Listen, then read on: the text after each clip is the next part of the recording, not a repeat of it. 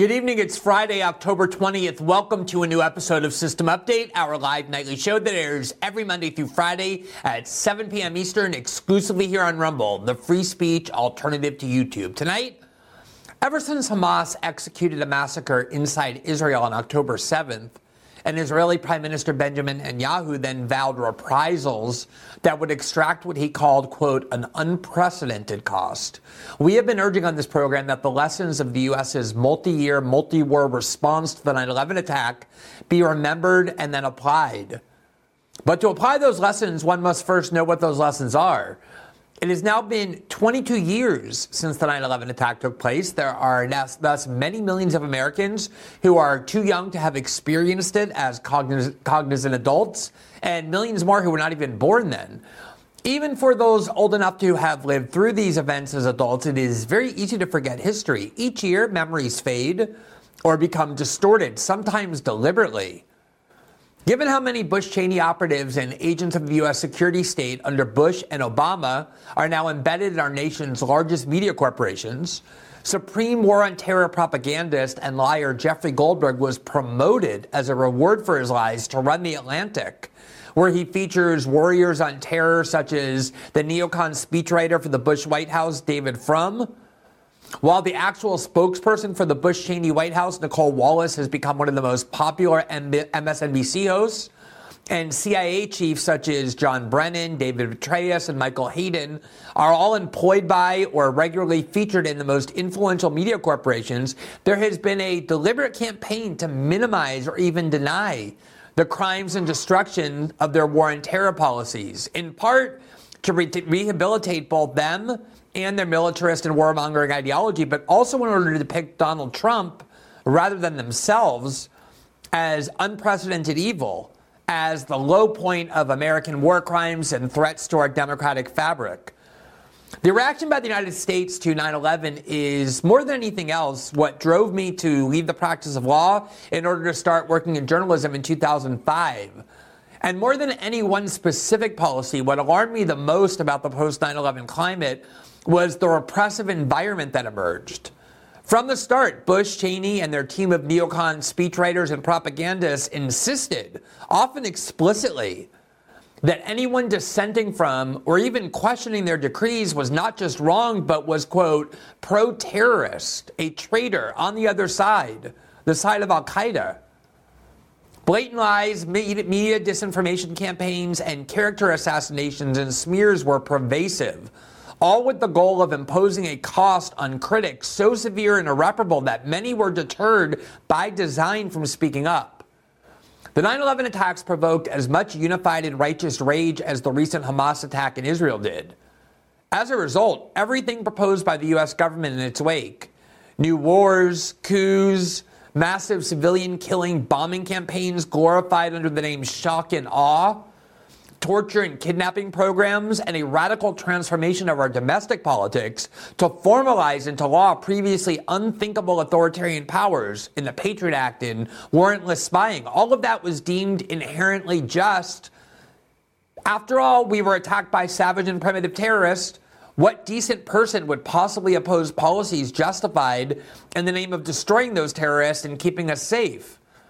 How could anyone then, other than a traitor or a terrorist supporter, possibly oppose the Patriot Act? I mean, it says right in the name that it's intended to fortify American patriotism. The only possible motive someone might have for objecting to U S government wars and other policies justified in the name of crushing the terrorists is because someone was either weak when it came to confronting the terrorists, or because one was pro-Al-Qaeda or pro-terrorist.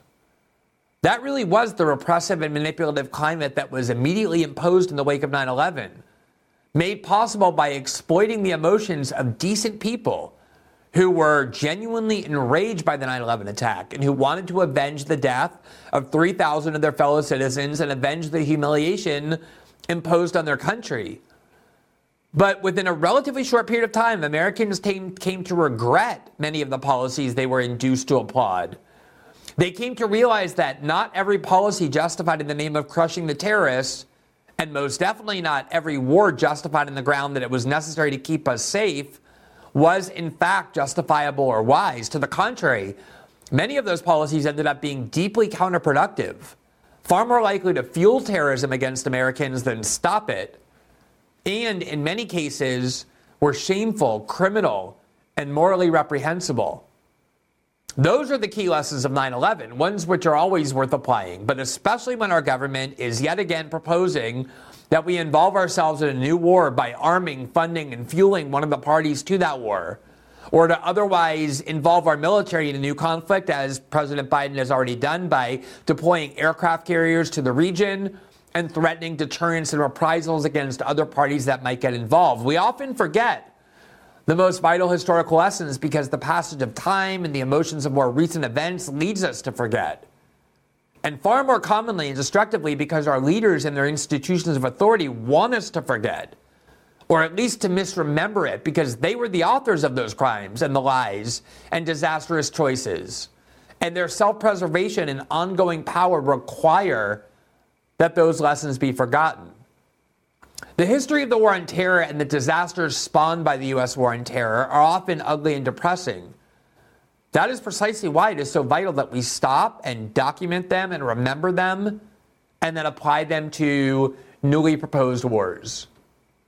A few programming notes before we get to our show. We are encouraging our viewers to download the Rumble app, which works both on your smart T V and your telephones. If you do so, you can follow the programs that you most like to watch on Rumble, which we hope includes System Update. And if you turn on notifications, we hope you do, it will notify you the minute we start broadcasting live on air, so you don't have to wait around in the extremely rare case that we're a little bit late or have to remember what time we start. You just get notified to your email or to your phone. You just click on the link and then you're able to watch. That really helps the Rumble platform. It helps our program as well. As another reminder, System Update is also available in podcast form, where you can watch or listen to each episode on Apple, Spotify, and all other major podcasting platforms twelve hours after the episode is broadcast live here on Rumble. And if you rate and review or follow the program on those platforms, it really helps spread the visibility of the show.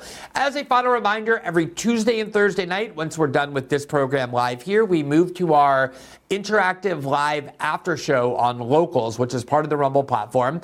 That is available for subscribers to our Locals community only. And if you want to become a subscriber, it gives you access to those twice a week shows that are every Tuesday and Thursday night, as well as the transcripts of each show that we publish, the original journalism that we publish there, and it just helps uh, support the independent journalism that we're doing here. If you want to join that community, simply click the join button right below the video player on the Rumble page, and it will take you to the Locals platform. For now, welcome to a new episode of System Update, starting right now.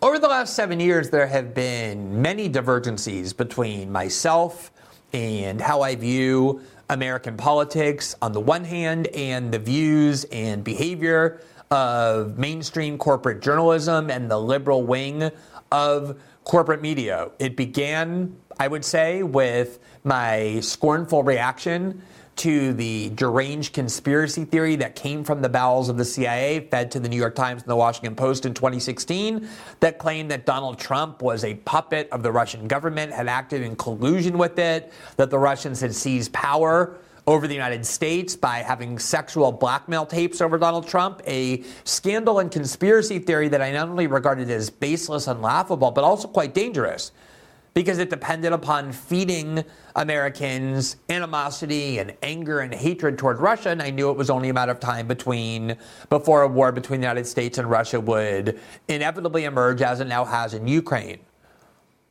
It was also due to the fact that there were all sorts of endless disinformation campaigns and lies spread by the corporate media in the name of electing Democrats and sabotaging and undermining Donald Trump, including the outright lie they ratified that also came from the C I A right before the twenty twenty election that told Americans to ignore the reporting on the Biden family's exploiting of their influence for profit based on the absolute lie that almost every media outlet embraced and ratified, that those documents were the byproduct of Russian disinformation rather than what they were, which were clearly authentic. And I've certainly had very passionate divergencies as well with the corporate media's embrace of a system of censorship, a regime of censorship effectuated through the creation of this fraudulent disinformation industry and this claim by them, the same people that spread disinformation, more than anybody, that they are now competent to protect you from disinformation by censoring the internet in order to do so.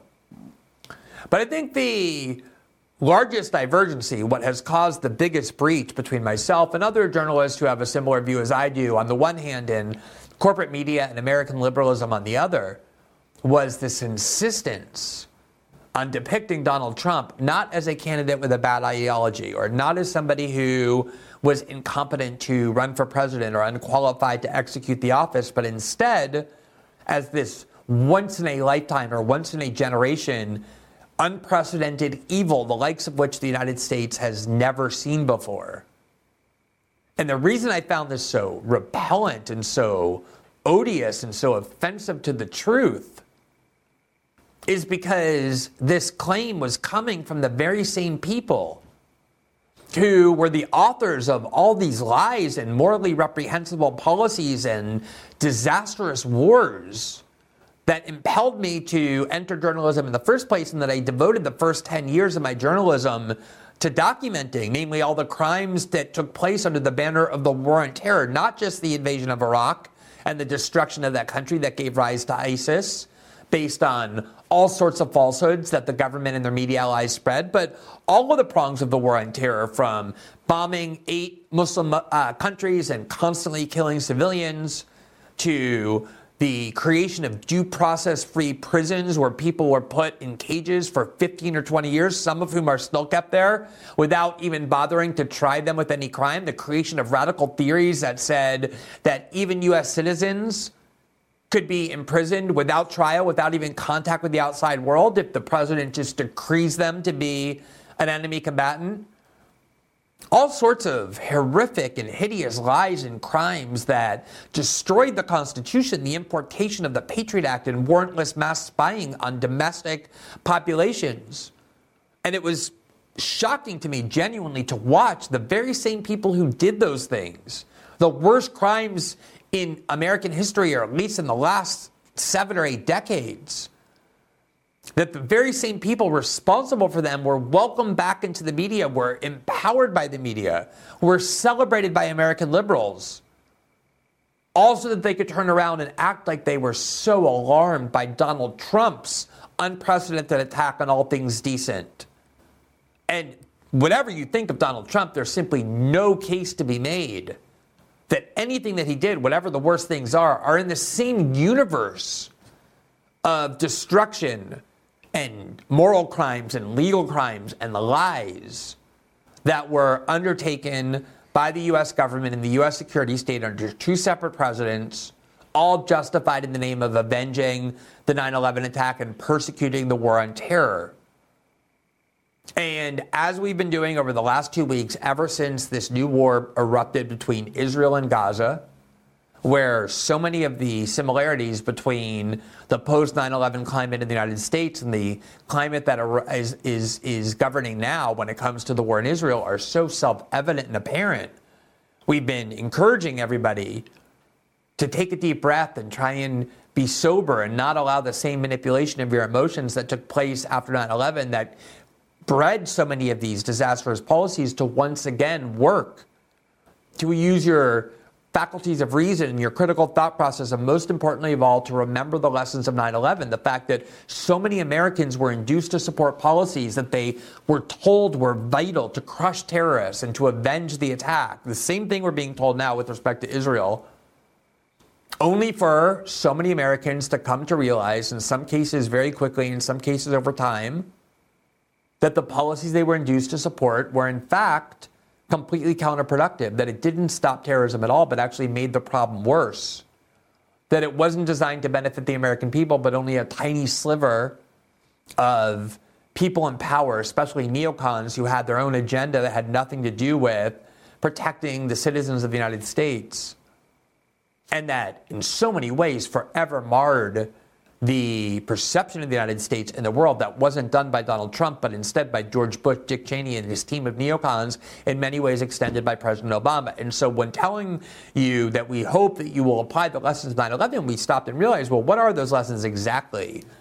that we're hoping will be applied? And what is the history of nine eleven and the war on terror that we keep referring to as so crucial to preserve and then apply?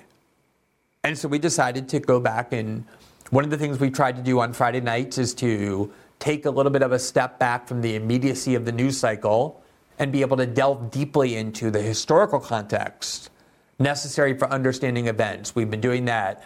We did that just recently with the nineteen nineties and Waco and Ruby Ridge and the war on civil liberties on the part of the U S security services that took place in the nineteen nineties that have given rise to the abuses of today. We've done that in other instances as well, or done interviews that are designed to take a little bit of a step back from the news cycle because people have more time on Friday night and over the weekend to consume those kind of programs than if we just throw it into the middle of the week. And we found that the feedback is great. Often they're the most watched shows. And so we thought it was a perfect moment to go back and remind you of some of the low points of the war on terror and the similarities that seem obvious to me with the current climate that has been deliberately cultivated as well in the name of launching new wars designed to crush the terrorists. So one of the things, as I said, that disturbed me more than anything else as I watched and lived through the response to the nine eleven attack. I lived in New York. I was there on nine eleven. I shared all that rage and outrage and was was also manipulated like so many other people and uniting behind George Bush and Dick Cheney, like most of the country did. They had ninety percent approval rating. And the war in Afghanistan commanded virtually unanimous support, as did the enactment of the Patriot Act. What really was, I think, most notable, and that's worth remembering, is the repressive climate that emerged, the utter intolerance for dissent, the inability to dissent without having your reputation completely destroyed. And this emanated very deliberately from George Bush himself on September twentieth, two thousand one, ten days after the nine eleven attack, with the building still in rubble and the body count still unknown.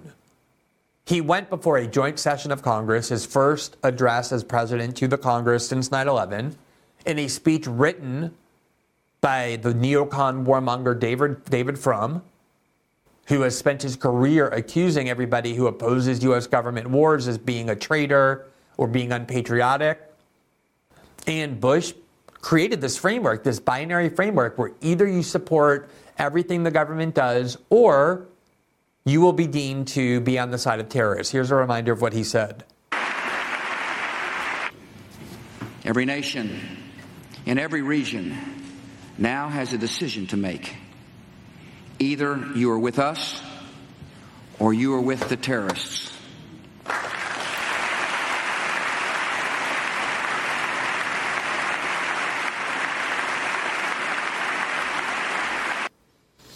I mean, there you saw some intense applause, a standing ovation, prolonged applause, and that became the framework that I would suggest is just as present today. Either you support the war on terror, either you support everything Israel does, or you stand accused of being pro-terrorist, pro-Al-Qaeda, pro-Hamas.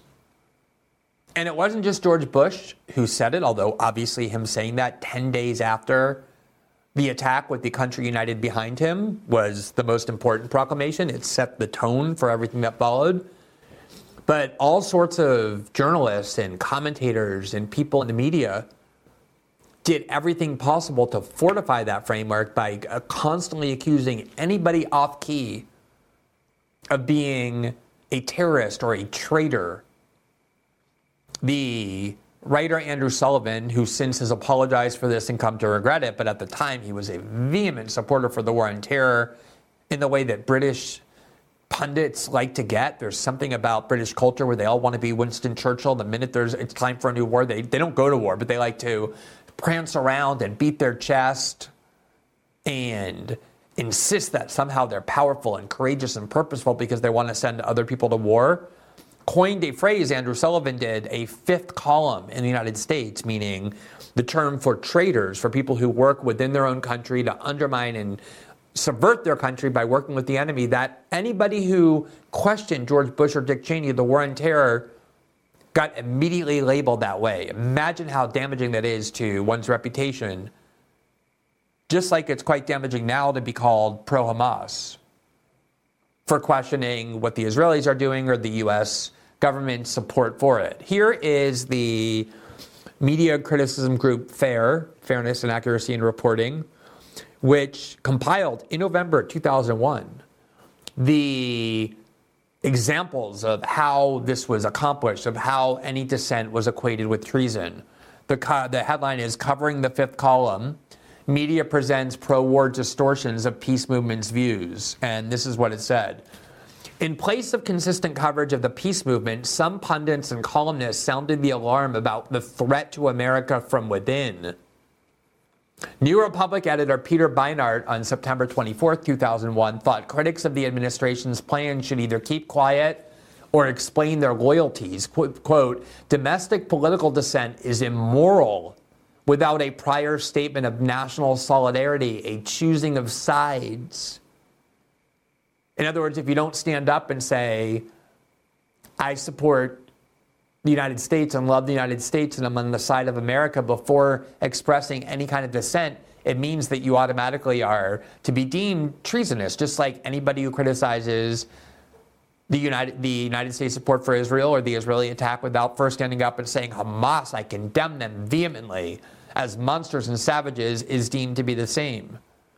We have condemned the Hamas attack from the beginning, but it's this idea that unless you're constantly focused on that, no dissent is permitted without being accused of being on the side of Hamas. New Republic columnist and former editor Andrew Sullivan had a more ominous warning in the London Sunday Times on September sixteenth, two thousand one. Quote, the middle part of the country, the great red zone that voted for Bush, is clearly ready for war. The decadent left and its enclaves on the coast is not dead and may well mount a fifth column. The Washington Times columnist Robert Stacey McCain on September twenty-seventh was even more threatening, implying that military force should be used against anti-war protesters. Quote, why are we sending aircraft carriers halfway around the world to look for enemies when our nation's worst enemies, communists proclaiming an anti-American jihad, will be right there in front of the Washington Monument on Saturday. He was referring to a protest against the war on terror and against going to war, which has typically been considered a fundamental American right, but wasn't at the time and isn't now. Right-wing provocateur David Horowitz in the L A Times on September twenty-eighth chided today's student activists with this reminder, quote, the blood of hundreds of thousands of Vietnamese and tens of thousands of Americans is on the hands of the anti-war activists who prolonged the struggle and gave victory to the communists. Horowitz added that, quote, this country was too tolerant toward the treason of its enemies within. That was very much the climate. And the amazing thing about it was that the number of people dissenting was extremely small. Almost nobody with any power. And yet it wasn't enough for them that there was short of one hundred percent unity. It had to be one hundred percent unity. They couldn't stand the fact that there was a stray voice over here and one over here asking questions in the context of ninety-nine to one votes in Congress, or four hundred thirty-four to one votes in Congress, or ninety percent approval ratings.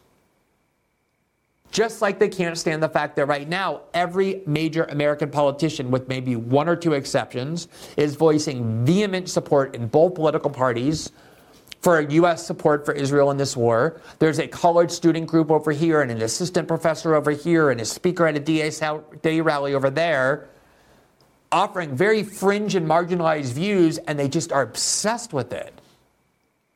There can't be any dissent, just like was true here. In fact, just to give you a sense for how unified the country was in the name of whatever George Bush wanted to do in the name of stopping terror, and how little dissent there was and how much it transformed American political life for the worse, look at what happened with the Patriot Act. Here from the Electronic Privacy Information Center, its page on the Patriot Act has a little history.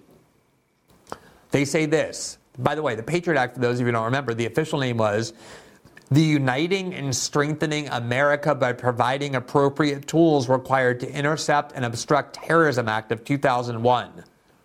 That was the acronym that, that led them to call it the U S Patriot Act of two thousand one. The act was introduced less than a week after the September eleventh attacks and passed with little debate or opposition. The Patriot Act expanded surveillance for law enforcement by, this is what the Patriot Act did, and again, almost no debate, passed very quickly after nine eleven because no dissent was tolerated.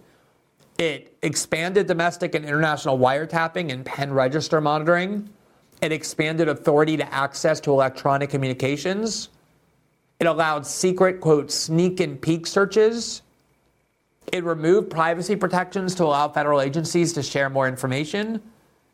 And it expanded funding to federal law enforcement agencies.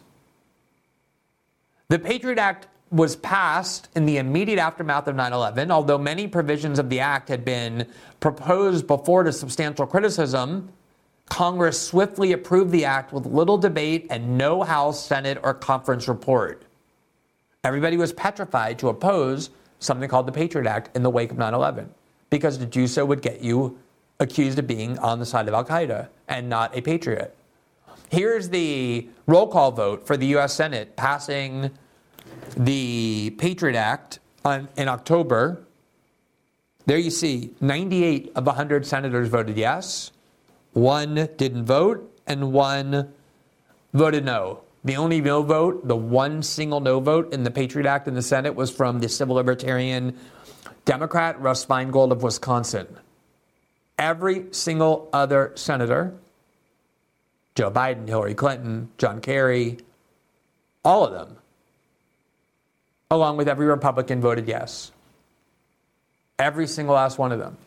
And as the history said, it contained a lot of provisions that others had long proposed but could never get anywhere near passing because it was considered such a radical departure from the American tradition. It allowed massive amounts of domestic spying and the elimination of protections of all kinds, which is why even then it was considered radical and people were worried about it, but still not a single senator other than Russ Feingold was willing to vote no. In the House, which is usually a little bit more balanced because people who represent single districts, if they're very conservative, very liberal, have more leeway. The vote was still extremely lops- lopsided. It was, here you see it, uh, three hundred fifty-seven uh, votes in favor and only sixty-six opposed. Three of those nay, nay votes were Republicans, including Senator Ron Paul, unsurprisingly. But the overwhelming majority of the House in both political parties voted yes on the Patriot Act as well. That's what happens when a climate gets created where any dissent is deemed to be synonymous with treason. Now, in addition to the uh, Patriot Act, there was also implemented, although unbeknownst to Americans until two thousand five when the New York Times discovered it, a program that ordered mass warrantless spying on the calls of American citizens speaking to Americans overseas. There was a law in place, the FISA Act, that required warrants in order for the U S government to spy or surveil the telephone calls of American citizens, no matter with whom they were speaking. And the Bush administration secretly ordered that warrant requirement, which is based in law, to just be ignored when it came to Americans speaking with foreigners, people on foreign soil. They just said, we're not going to use, we don't need a warrant anymore. We're not going to seek a warrant. We're just going to listen in. They did it in secret. And we didn't know about it until two thousand five. The New York Times actually discovered the existence of this program in two thousand four, six months before George Bush's reelection. And when the New York Times advised the White House that it had discovered this program, the White House called the, the editor and the publisher of the New York Times into the Oval Office, George Bush did, and said, if you reveal this program, you're going to have blood on your hands. You're going to cause terrorist attacks to take place. And if you want this blood on your hands, then go ahead and publish it. But if you don't, don't. Now, that argument never made sense. How could it help terrorists to know that the U S was spying on calls without warrants instead of with warrants? It was only of interest to American citizens since the Constitution and the law. But the New York Times got scared and didn't publish it. They allowed George Bush to re-elect, be reelected without telling Americans this was being done. And the only reason the New York Times finally reported it was because one of the reporters, Jim Risen, got so angry that he couldn't report his story that he wrote a book in which he was going to report it. And the New York Times got scared. They didn't want to be scooped by their own reporter in a book. And so they finally published it. And they won a Pulitzer for this story. And they celebrated their bravery, the New York Times did, even though they were cowed into out of publishing it for almost eighteen months. But here's what was done in that climate where no dissent was permitted, where everything done in the name of terrorism was justified. There you see the headline, Bush lets the U S spy on callers without warrants. Quote, months after the September eleventh attacks, President Bush secretly authorized the National Security Agency, the N S A, to eavesdrop on Americans and others inside the United States to search for evidence of terrorist activity without the court-approved warrants ordinarily required for domestic spying, according to government officials. Under a presidential order signed in two thousand two, the intelligence agency has monitored the international telephone calls and international email messages of hundreds, perhaps thousands of people inside the United States without warrants over the past three years in an effort to track possible, quote, dirty numbers linked to Al-Qaeda, the official said. Of course, it's always justified in the name of keeping you safe. That's the point. So much of what's justified in the name of fighting terror is actually about nothing having to do with that. The Patriot Act, for example, that we just covered, ended up being applied far more often in cases having nothing to do with terrorism than it did with terrorism cases, even though the justification for why they needed these radical powers was to stop terrorism. The New York Times went on, quote, the agency, they said, still seeks warrants to monitor entirely domestic communications. The previously undisclosed decision to permit some eavesdropping inside the country without court approval was a major shift in American intelligence gathering practices, particularly for the N S A, whose mission is to spy on communications abroad. As a result, some officials familiar with the continuing operation have questioned whether the surveillance has stretched, if not crossed, constitutional limits on legal searches. Quote, this is really a sea change, said a former senior official who specializes in national security law. It's almost a mainstay of this country that the N S A only does foreign searches. At least it used to be a mainstay of the United States until nine eleven happened, just like the Patriot Act was unthinkable until then too. So just on those bases alone, those two events, the Patriot Act and warrantless spying, and obviously with the Snowden story, we demonstrated that warrantless spying had also now taken place on domestic communications, collecting the list of everybody who Americans were calling and how long they were speaking. Just on the basis of these things alone, it should be evident how dangerous it is when you let people insist that anyone dissenting from the U S government's policies and from its wars are pro-terrorist, pro-Al-Qaeda, pro-Hamas. Because when that climate is allowed to take root and nobody can dissent for fear of being accused of that, all sorts of things happen that are justified or sold in the name of fighting terrorism that in fact are about everything but that. That is a crucial lesson to have learned. Now, just to give you a sense as well for what the climate was like, it seems like a trivial example, but in all the with all the talk now about getting people fired and canceling them because they signed petitions that are pro-Palestinian or insufficiently pro-Israel, there was a lot of that going on back then as well. Here from C N N in March of two thousand three, so about ten days before the Iraq war started, the Dixie Chicks almost had their career destroyed for a very benign statement. Quote, there are a lot worse things in country music than your wife leaving you or your dog dying. There's stations not playing your music because you done gone and said some things against the president. God, this is a C N N article is incredibly patronizing about people who like country music. This, they actually said that? There's stations not playing your music because you done gone and said some things about the president. Music superstars, the Dixie Chicks, are finding out that criticizing President Bush's plans for war in Iraq can cost you airplay big time. Country stations across the United States have pulled the Chicks from playlists following reports that lead singer Natalie Maines said in a concert in London earlier this week that she was, quote, ashamed the president of the United States is from Texas. That was it. That's all she said. She was an opponent of the Iraq War. She said, I'm ashamed the president of the United States is from our state, Texas, and people burned their albums.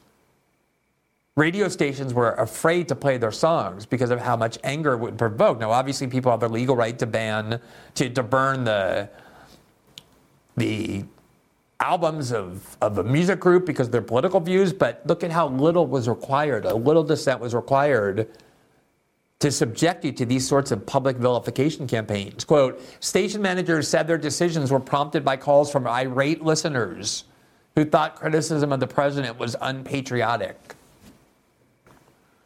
Now, again, this kind of dissent from the war on terror was very marginalized. Very few people were doing it because of this climate. And the few who were, were automatically called traitors. Noam Chomsky wrote a best-selling book, one of the very few that tried to offer a different perspective on nine eleven. Namely, at the time we were told, Americans were asking, rightly, understandably, why do they hate us? Why would people be willing to sacrifice their lives to fly a plane in the building to kill as many of us as they can? Why, why did they hate us like that? And the answer people like David Frum and Bill Kristol and neocons tried to peddle, and Dick Cheney tried to peddle, were, oh, they hate us for our freedoms. They hate the fact that we're free, that we allow gay people to live openly, that we allow women to have careers and not be in burqas, that we get to vote. That was the fairy tale they fed us. And Noam Chomsky wrote a book saying, you know what, actually they hate us because of the reasons they say they hate us, that we're not allowed to hear because we imposed a sanction regime on Iraq that killed hundreds of thousands of children. We put bases, military bases and soldiers, and control the government of Saudi Arabia, which is sacred to their religion. We support Israel and its violence against Palestinians. Those are the reasons they gave, that that was why they hated us. And Noam Chomsky, for writing a book like that, even though it was a bestseller, people were hungry to hear an alternative version, was widely accused of being a traitor and on the side of terrorists, something that persists to this day. Another example was Susan Sontag, the left-wing author. Here is an article in Salon, which is the place I reported and was a columnist for from two thousand seven to two thousand twelve.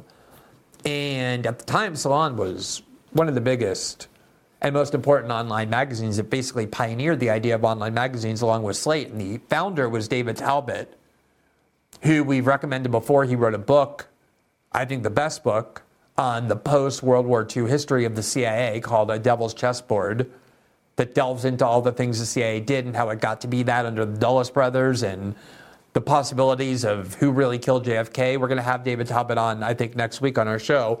But he wrote an article about what had happened to Susan Sontag. This was October sixteenth, just about uh, five weeks after the nine eleven attacks. And this is what he, the headline was, the, quote, traitor fires back, denounced as a fifth columnist by the right, Susan Sontag blasts America's cow-like media and scaremongering leaders and says she fears that another terror attack could turn the United States into a police state. Quote, writer Susan Sontag has produced many texts during her four-decade career, including historical novels and reflections on cancer, photography, and the war in Bosnia. But it was a brief essay, less than a thousand words long, in the September twenty-fourth issue of The New Yorker that created the biggest uproar of her life. In the piece, which he wrote shortly after the terror attacks of September eleventh, Sontag dissected the political and media blather that poured out of the television in the hours after the explosion of violence. After subjecting herself to what she calls, quote, an overdose of C N N, Sontag reacted with a coldly furious burst of analysis, savaging political leaders and media mandarins for trying to convince the country that everything was okay, that our attackers were simply cowards and that our childlike view of the world need not be disturbed. As if to prove her point, a furious chorus of sharp, sharp-tongued pundits immediately descended on Sontag, outraged that she had broken from the ranks of the soothingly platitudinous. She was called, quote, an American hater, a moral idiot, a traitor, who deserved to be driven into the wilderness, never more to be heard. Bill Maher, at the time, had a program on A B C News called Politically Incorrect, which, as the title suggested, was designed to, and often did, air views that were deemed politically incorrect, that typically were not heard. That was the point of his show. He was a comedian as well who would say provocative things. On May fourteenth, two thousand two, months after Bill Maher had been suspended, A B C announced they were firing him and ending the show because of comments he had made about nine eleven. Quote, A B C will announce today that Politically Incorrect, its late-night comedy discussion program, will go off the air in January and will be replaced by a show starring the comedian Jimmy Kimmel. A B C had been expected to make changes to its late-night programming, with Politically Incorrect seen as particularly vulnerable to cancellation. The show's host, Bill Maher, had alienated some advertisers, A B C executives, and even the White House press secretary, Ari Fleischer, with a comment he made soon after the terror attacks on September eleventh. Living up to his show's title, Mister Maher took issue with characterizations of the hijackers as cowards, arguing that, quote, we have been the cowards, lobbing cruise missiles from two thousand miles away. Bill Maher was responding to people calling the nine eleven attackers cowards, and he was saying what they did, of course, was reprehensible. But it's kind of hard to accuse people of being cowards when they sacrificed their life for a cause. They flew those planes into those buildings. That took a lot of courage, whatever else you want to say about them, which he said they, the attack was reprehensible. And he was saying perhaps it's more cowardly not to fight wars any longer with combat, but to just use cruise missiles like Bill Clinton did against Al-Qaeda that are shot from the safe distance of two thousand miles away or from thirty thousand feet in the air, not doing actual combat the way the nine eleven attackers did. Obviously, that's a provocative statement. But as a sign of the climate, he got fired. And not only did he get fired, but the White House press secretary at the time, Ari Fleischer, was asked about those comments in a way that was designed to make it seem as unpatriotic as possible, like he was attacking the troops. And then Ari Fleischer gave this notorious warning to Americans on September twenty-sixth, two thousand one. Just six days after George Bush said, you're either with us or with the terrorists, here's what his press secretary, Ari Fleischer, said about Bill Maher's comments. What was the president's reaction to television's Bill Maher and his announcement that members of our armed forces who deal with missiles are cowards, while the armed terrorists who killed six thousand unarmed are not cowards, for which Maher was briefly moved off a Washington television station? Yeah, I, I, I have not discussed it with the president, one. Um, I have, I, I'm getting there. Surely, as commander, I'm, he was enraged. I'm getting there. I'm getting there, Les. Okay, sure. I'm sorry. Uh, First of all, you see the media not defending Bill Maher, but demanding that the White House press secretary attack and denounce him. He's saying, well, maybe you didn't discuss it with the president, but he's the commander in chief. He must be outraged that Bill Maher insulted the troops, even though that's not what Bill Maher did. He was accusing our leaders of being using cowardly policies, but the press was out for blood against anybody who was off tone, just like they are now. And they were demanding that Ari Fleischer, as the White House press secretary, express indignation. And here's what he said. I'm aware of the press reports about what he said. I have not seen the actual transcript of the show itself. But assuming the press reports are right, it, it's it's a terrible thing to say. And, and, and it's, it's unfortunate. And that's why there was an earlier question about has the president said anything to people in his own party. Uh, the reminders to all Americans that they need to, to watch what they say, watch what they do. And this is not a time for remarks like that. There never is. The Washington. So Americans need to watch what they say and watch what they do. This is not a time for comments like that. You need to watch what you say. Now, as I indicated earlier, even though at the time there was this virtual unanimity, marching behind the president, supporting anything he did, acquiescing to any policy he suggested needed to be done in the name of fighting terrorism, people trusted the government and were angered by terrorism, and those emotions were, were manipulated to induce that unity. Shortly after, Americans started realizing they had been duped, that a lot of what was done was not in any way designed to achieve the effects that was promised. In fact, they ended up achieving the opposite. Dick Cheney used to go all the time and meet the press. That was his platform that he liked to use to disseminate his propaganda, because there was this preposterous perception that Tim Russert, the host of Meet the Press, was some sort of hard-hitting journalist, even though he was incredibly subservient. He played a role where he would pretend to be adversarial, but he never asked questions of, that really bothered people in power. So Dick Cheney liked that show because he was able to disseminate propaganda while appearing as though he was being confronted by a free and spirited press. But when he went on in two thousand six, by this point, Bush and Cheney were unpopular figures. The scales had fallen from the eyes of Americans about this war on terror. And Tim Russert asked him about a poll that made clear that a lot of what had been done was regrettable and unwise. Here's what Tim Russert asked him, quote, "It's interesting. Here's what the American people said in a recent poll. Is the U S involvement in Iraq or Afghanistan creating more terrorists or eliminating terrorists?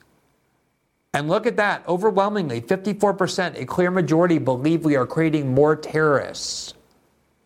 And Dick Cheney said in response, "I can't buy that," and went on to argue why Iraq and Afghanistan were necessary. But imagine that. These words had overwhelming support at the time they were presented. The war in Afghanistan had one no vote, Barbara Lee. And she was not only vilified as a terrorist lover, she had to have security for six months because of death threats made against her because the media attacked her for being an Al-Qaeda lover, for voting no on the war in Afghanistan, even though she was prescient and saying, if we go and fight there, it's not going to achieve anything good and we're going to be trapped there because war is not the solution. And she turned out to be right in Afghanistan. We left twenty years later and the Taliban marched right back in. So a lot of Americans came to understand that this climate of repression that caused this unity ended up being misguided in all sorts of ways. So I hope it doesn't take us five years to come to realize that perhaps our emotions are being exploited now, the emotions that every decent person felt watching these Israeli civilians being terrorized and massacred. And instead, we demand the right to dissent without being called pro-Hamas or pro-terrorist, and question whether cutting off humanitarian aid and food and water and then bombing and bombing and bombing a population of two point two million people in a densely packed area is going to make it less likely that Americans are going to be attacked, or even Israel is going to be attacked, or make it more likely, just as Americans came to understand that going to that part of the world and killing a bunch of people and invading and occupying their countries is going to make it more likely Americans are attacked, not less likely. Now, in addition to the incredibly repressive climate against dissent and the equating of dissent with loving terrorists that was imposed, there were also borderline comical attempts to depict Al-Qaeda operatives as almost superhuman in their capabilities, that these people were not human. They were not only savages, but they were like Bond villains, capable of things that ordinary humans could never possibly dream of accomplishing. They were almost like this master terrorist race. Here's a C N N article from January of two thousand two.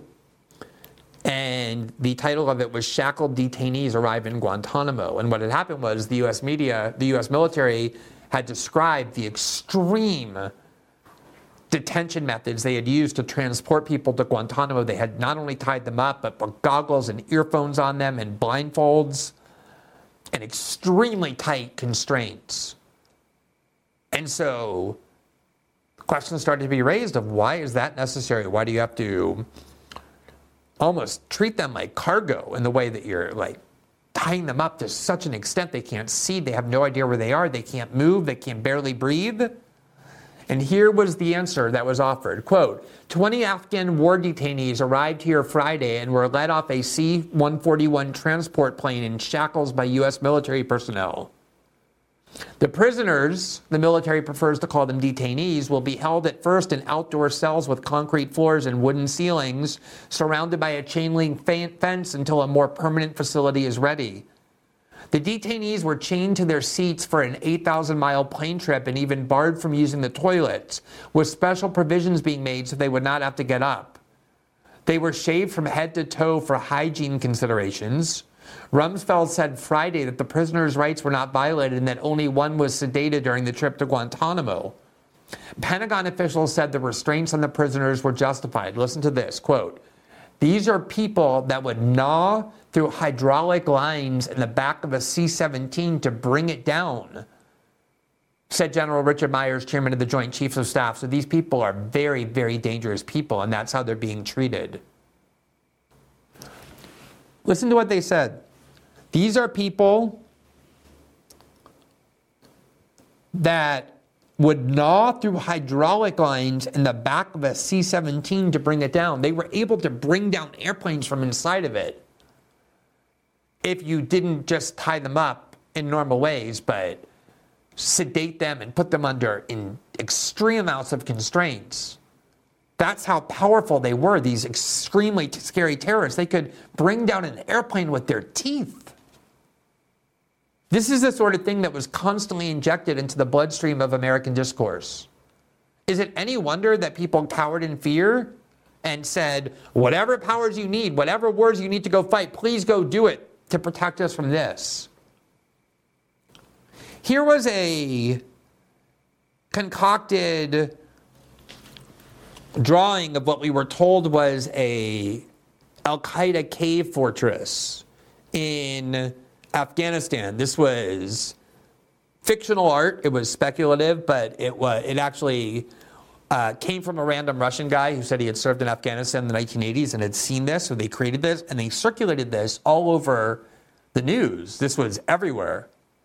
I mean, there you see it's supposed to be like a Bond...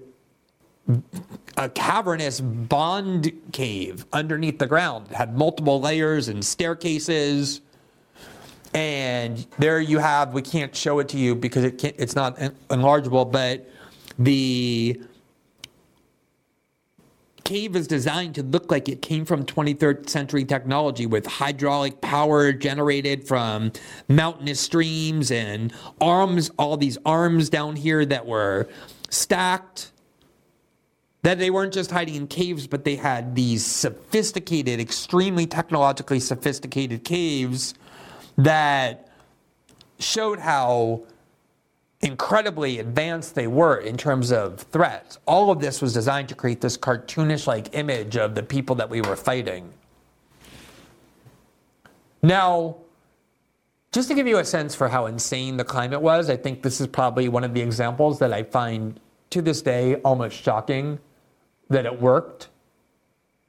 So as I said earlier, the crucial narrative, and it's hard to overstate how important this was, was to convince Americans, to hide from Americans the real reason the people who brought the nine eleven attacks to American shores did so.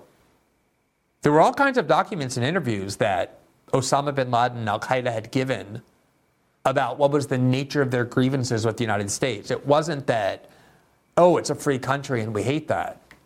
It was all about the violence we brought to that part of the world, the repression and oppression and attacks they felt that we were bringing to that part of the world, cooing their government leaders, installing leaders that were uh, controlled by the West, including on their most sacred land, bombing and sanctioning and supporting the Israelis. That was the reality of their grievance. You can agree with it, you can disagree with it. Obviously, it doesn't justify the civilian attacks, though bin Laden used a theory, now in vogue, which was that American civilians were legitimate military targets because of the fact that we elected the leaders who did all those things. Very similar to the arguments now that there's really no such thing as Palestinian civilians who were innocent because they elected Hamas. Back in two thousand seven, when half the population hadn't even been born yet, let alone near the age where they could vote. And we did a whole show last week about these theories that have been circulating to try and suggest that there's really no such thing as an innocent civilian in the Arab world. That's very similar to the theory bin Laden had launched, but they couldn't have Americans here, that the real grievances were the violence we were bringing to that part of the world, because that might lead Americans to ask, well, maybe we shouldn't be involved in that part of the world this way. If we're bringing violence to their part of the world, it seems natural violence is going to come to our part of the world. The C I A has a doctrine, a term for that called blowback, that when we interfere in parts of the world, it's going to blow back on the United States. They wanted to make sure Americans had a cartoon vision in their head that the only reason these people did this were because they hate us for our freedom and they're primitive savages and barbaric monsters who want to murder us for their own sake. They just are so full of hate and barbarism that they need to murder people who aren't like them. Does that sound familiar? That's very similar to what we're being told about Hamas. They're not even human. These are savages. They have no political grievances about occupation of the West Bank or the blockade of Gaza. They just want to kill Jews because they're full of primitive hatred. And there's really no civilians because they're the ones who enacted that, who, who adopted them, who uh, voted for them. Any interviews with Osama bin Laden. And the network news organizations agreed that they wouldn't.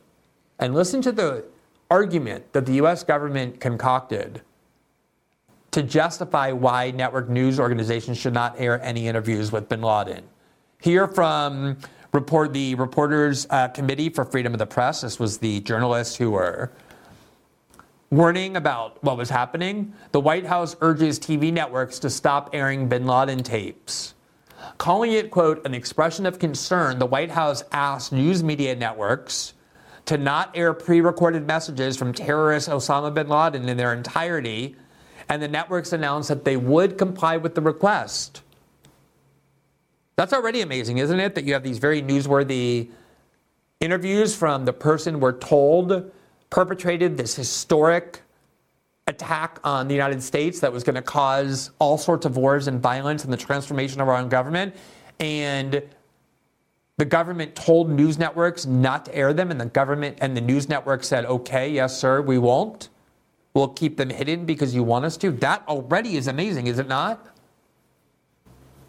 In a conference call with new network executives on October tenth, National Security Advisor Condoleezza Rice warned that such tapes from bin Laden and his henchmen could be used to frighten Americans, gain supporters, and send messages about future terrorist attacks. All five major news organizations, A B C, C B S, N B C, and its affiliate M S N B C, Fox News, and C N N, agreed not to air unedited videotape statements from bin Laden or his followers, and to remove language the government considers inflammatory. This marked a rare moment when all the networks decided on a joint agreement limiting prospective news coverage. In a press conference, White House spokesman Ari Fleischer said the Bush administration fears that the tapes are a way for bin Laden to send coded messages to other terrorists. Quote, the means of communication in Afghanistan right now are limited, he said. One way to communicate outside Afghanistan to followers is through the Western media. He said airing tapes from bin Laden, quote, is a forum for pre-recorded, pre-taped propaganda inciting people to kill Americans. And what they were specifically worried about is that Osama bin Laden in these videos would include some sort of signal or hidden message to the Al-Qaeda sleeper cells we were told were lurking inside America. He would use a phrase that was a coded message or tug on his ear, and that would activate sleeper cells in the United States to go and do another kind of attack like nine eleven. And so the media was convinced by this idiocy, and were told not to air these these interviews, and they didn't. And so the only thing we as Americans heard about Osama bin Laden or Al-Qaeda or their outlook or their motives was what the government wanted us to know, which is that they hate us for our freedoms. And so we never had this debate, the one Noam Chomsky tried to provoke in his book that got called him that got him called a terrorist and a terrorist lover and a traitor, about whether there was any connection between that terrorist attack and our policy, just like now it's forbidden to try and ask what context is there for what's happening between Israel and Palestine that helps us understand better this violence that is taking place constantly over decades. There's just a cartoon fairy tale we're offered, and that's it. And that's exactly what happened then. In fact, so dehumanized and exaggerated were the Al-Qaeda operatives by the United States government that there was a phrase for them, the worst of the worst. This is what we were always told. They were torturing and holding in Guantanamo with no charges, or in Bagram with no charges or due process. These are the worst of the worst. Here from Foreign Policy magazine, October of two thousand eight, the worst of the worst. They told us to overlook the abuses because Guantanamo housed, quote, the worst of the worst. But new statistics prove that the vast majority of prisoners detained there never posed any real risk to America at all. I can't stress enough how continuously we were told that these people are barely human. They can bring down a plane with their teeth. They, we can't afford trials or charges or due process for the ones we decide we want to put in a cage, because these people are threats unlike anything we've seen before.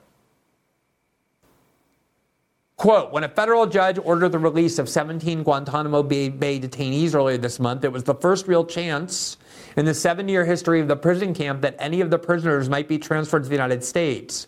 In making his ruling, the judge categorically rejected the Bush administration's claims that any of the released prisoners, who are all Chinese Muslims, were enemy combatants or posed a risk to U S security. By the way, isn't it ironic that we now claim China is genocidal for its incarceration of Chinese Muslims, when this is the nature of this controversy, that a court had ruled that we were detaining them unjustly? The decision was temporarily suspended by the, appell- by the appeals court, but the judge was on solid ground. In two thousand nine, a very high-ranking official in the Bush administration, the chief of staff to General Colin Powell when he was the state uh, was Secretary of State, came out and made a remarkable admission or accusation. Here from C B C News, quote, most Guantanamo detainees are innocent, says ex-Bush official. Quote, many detainees locked up in Guantanamo Bay were innocent men swept up by U S forces, unable to distinguish enemies from non-combatants, a former Bush administration official said Thursday. Quote, there are still innocent people there, Republican Lawrence Wilkerson, former chief of staff to then Secretary of State Colin Powell, told the A P. Quote, some have been there six or seven years.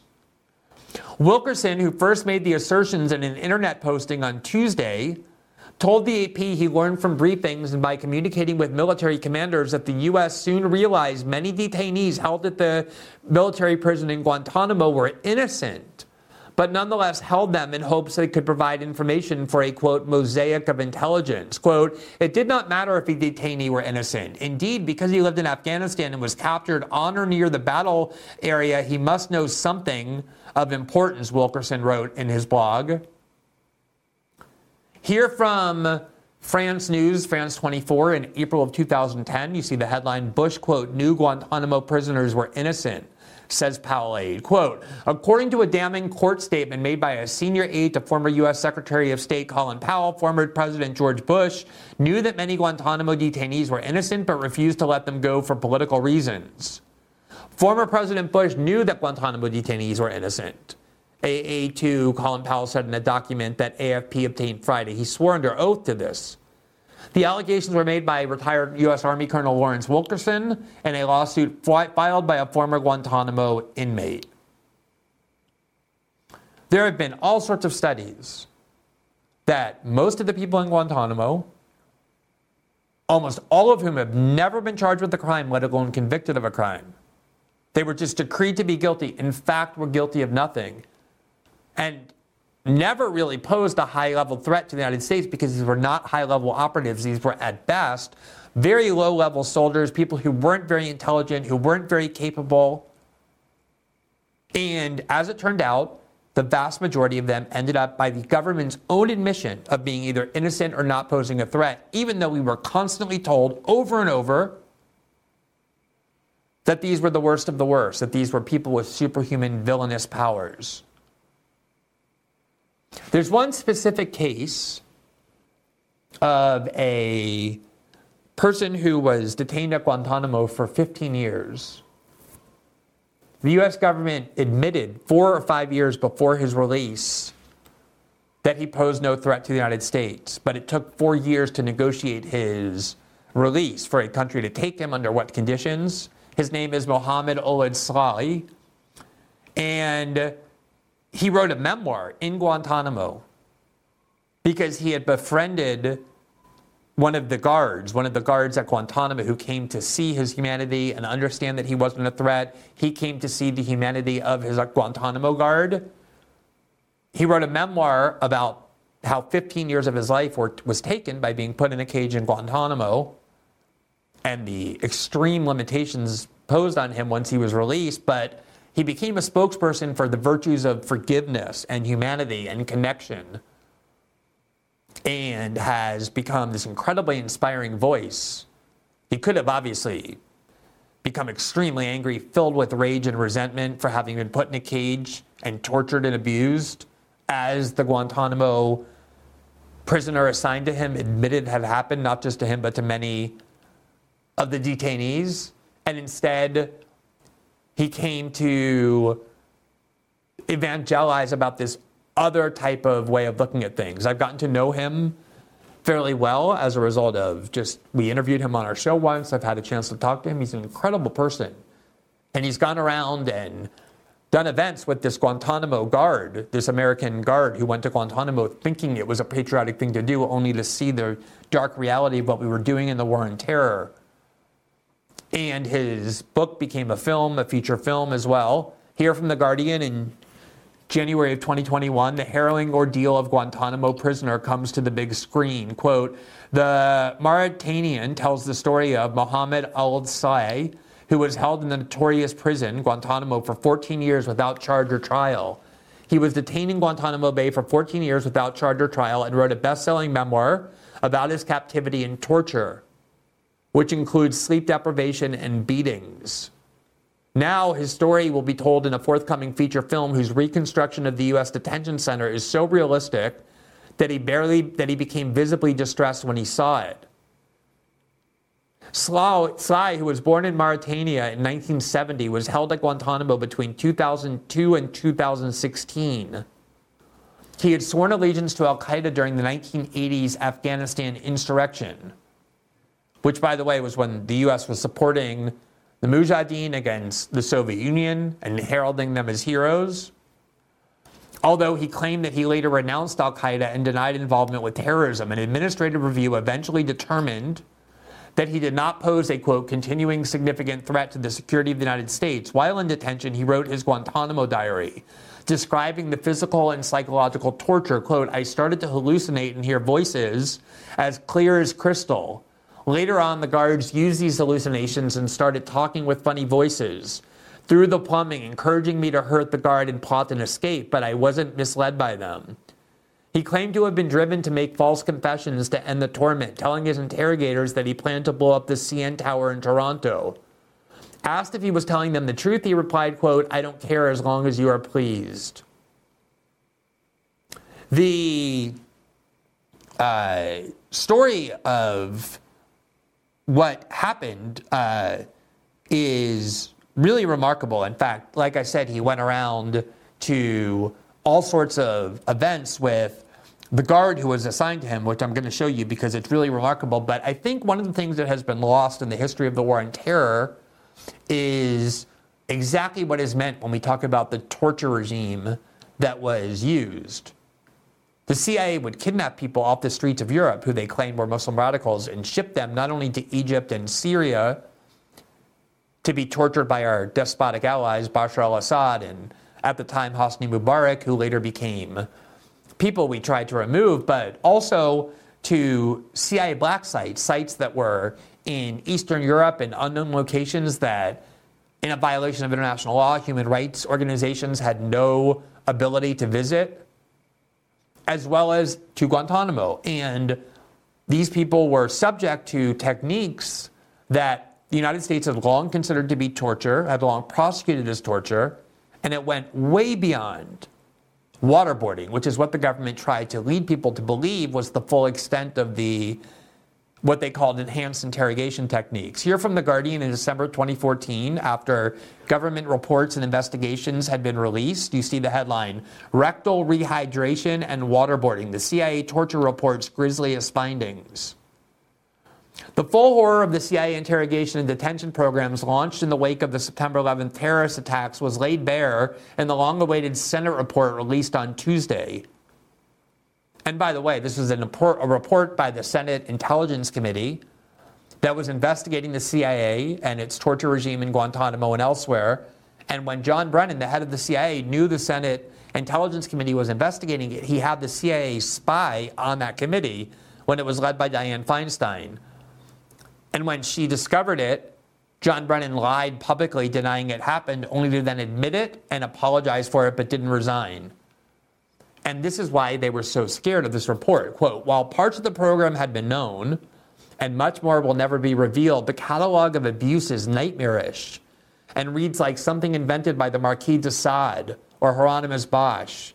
Detainees were forced to stand on broken limbs for hours, kept in complete darkness, deprived of sleep for up to one hundred eighty hours, sometimes standing, sometimes with their arms shackled above their heads. Prisoners were subjected to rectal feeding without medical necessity. Rectal exams were conducted with, quote, excessive force. The report highlights one prisoner later diagnosed with anal fissures, chronic hemorrhoids, and symptomatic rectal prolapse. The report mentions mock executions, Russian roulette, U S agents threatened to slit the throat of a detainee's mother, sexually abuse another, and threaten prisoners' children. One prisoner died of hypothermia, brought on in part by being forced to sit on a bare concrete floor without pants.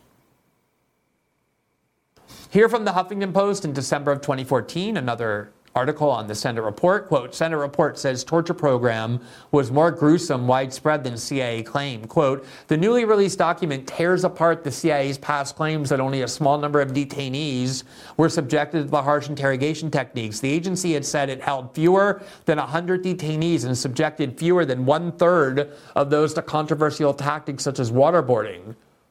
But Senate investigators found that the C I A had actually kept one hundred nineteen detainees in custody, twenty-six of whom were illegally held. And despite C I A insistence that the program was limited in scope, Senate investigators conclude that the use of torture was much more widespread than previously thought. The study reveals several gruesome instances of torture by mid-level C I A officers who participated in the program, including threats of sexual violence using a broomstick, and the use of rectal hydration in instances of harsh interrogation that lasted for days or weeks on end. And contrary to the agency's prior insistence that only three detainees were subject to waterboarding, the Senate report suggests it was likely used on more. The C I A accused Feinstein's staff earlier this year of taking highly sensitive material from the secure agency facility where the investigation was conducted. Feinstein, meanwhile, insisted the investigators had a right to the document and further accused the agency of improperly monitoring the computers her staff used to construct the study. The D O J declined to investigate either the C I A or Feinstein's allegations. The C I A has since conceded that it did improperly monitor Senate investigators' computers and is conducting an independent accountability review board to determine what consequences, if any, its employer should face. That was all under John Brennan, who, of course, is now widely celebrated, who works for N B C News, where he tells you what to believe and what the truth is. Now, here is, just to give you a sense, and again, all of this is about what happens when we acquiesce to our government blindly because our emotions are manipulated, or we're told that we just have to acquiesce to the government because that's what's necessary to crush terrorism, and we don't ask questions because we're accused of being traitors or pro-terrorist or pro-Al-Qaeda or pro-Hamas. This is what happens when that kind of climate is cultivated. And when things that are justified in the name of terrorism are automatically approved, these are the sorts of things that you get. That's part of the lesson of nine eleven that I think needs to be applied.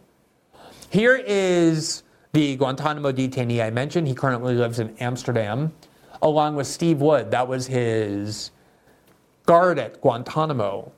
And they went around doing a series of events because of the friendship they developed. And both of them ended up traumatized.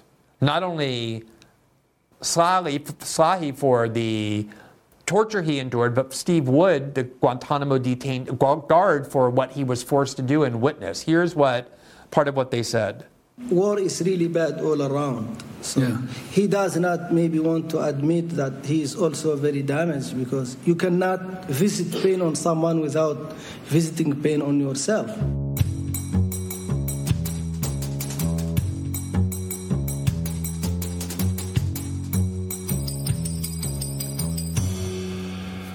Steve Wood, please uh, join us in conversation. We will talk about uh, Guantanamo Bay and your very, very special friendship with Mohamedou Ould Slahi tonight.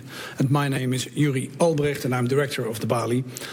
And uh, this evening we will be talking uh, about a very, very, very special friendship. So I want to thank you both very, very much for being here and talking uh, to the audience and talking to each other and talking to us. I think it's A wonderful, a wonderful thing that um, you're willing to sit here and share your friendship, and uh, be able to um, uh, talk about that, uh, you know, out in the open in such a special relationship you both forged in such amazing, amazingly difficult circumstances. And Mohamedou Ould Slahi, thank you very much. Uh, this is the fifth conversation we're conducting together uh, about your life, about uh, the things you have been going through. Um, Just to remind the public a little bit, um, you were trained as a as an engineer in Germany and um, arrested in your home country of Mauritania in two thousand one. And after a year, you were taken to uh, Guantanamo Bay prison, where Mohamedou Ould Slahi, where you were held for fourteen years, mostly in solitary confinement and severely tortured. No charges were ever brought against you. You were never convicted. You were never found guilty of anything you were accused of, um, and, and that after years and years of investigation. Um, in two thousand fifteen, while you were still incarcerated, your book Guantanamo Diary was published. All right, so that's kind of the summary of what happened to him. And now here is the Guantanamo guard, Steve Wood, who made connections to Slahi during his time in Guantanamo. Listen to what he says. It doesn't sound like, like to me, like America does nothing wrong. You know, George yeah. Bush is God, pretty much, yeah. you know. He's not a liar, like obviously he is, but, uh, so, so I go there thinking, oh yeah, it's, it's, it's gonna be a lot better than what it is, you know, and uh, I remember my first day working in like the regular cell blocks. This was before I was switched to Mohamedou, and uh, the second detainee, me and a partner were es- escorting to the showers. My partner just like reefing on his arm, and like that right there, I mean, that, that's, he would have ended up torturing people if he would have kept doing that. Like I was, and he had a smile on his face, and like, that's what I realized was how, it was a dark place, you know. People turn dark very easily there, you know. What do you mean with that? What what, what happens to people? The human mind is weak. Mm-hmm. I, I don't. I don't understand. Like, uh, like the guy that did the arm twisting. Like, I, I can't comprehend it. Yeah. Was it a shock to you, dude? Yeah, I was definitely shocked. Like, I, like I, you know, I was pro-war, pro you know, everything America. You know. Yeah. Yeah. Or, yeah. Mm-hmm. No, but to inflict pain on somebody like that, that was just. It didn't make sense to me. No, I find that clip so. so moving, so so striking, because this is not somebody who works for Amnesty or Human Rights Watch. It's not Noam Chomsky. It's not somebody who is a advocate for Muslim rights. This is a soldier who joined the American military because he said he thought George Bush was God. He believed all the mythology about the United States, that we were the country that does good in the world. We don't lie, we don't abuse anything. And then he got to Guantanamo and he was shocked by what he saw. And what he said there was so important. When he was asked, why does he think this happened? He said, I don't really know, except just the human mind is weak. It can be easily prompted to do all kinds of savage things. This is why we need to constantly subject the claims of political leaders to the utmost scrutiny, especially when it comes time to unleash violence and use the machine of war. But it's also a very stark warning, a poignant warning when we're in a situation like we are now, and now when we're being told yet again that our rage at a group of people that we're told are primitive and savage and barbaric and barely human, and not just the people who perpetrated the attack, but all the people near them who are now going to be killed while we're bombing or helping Israel bomb. It's the same narrative. It's the same impulses being provoked. And these lessons are universal. And I also find the story of Slahi to be, of Mohamedou to be amazing, because it's almost unfathomable that somebody who was kept in a cage for fifteen years unjustly would get out and have anything other than hatred and a desire for vengeance in their heart.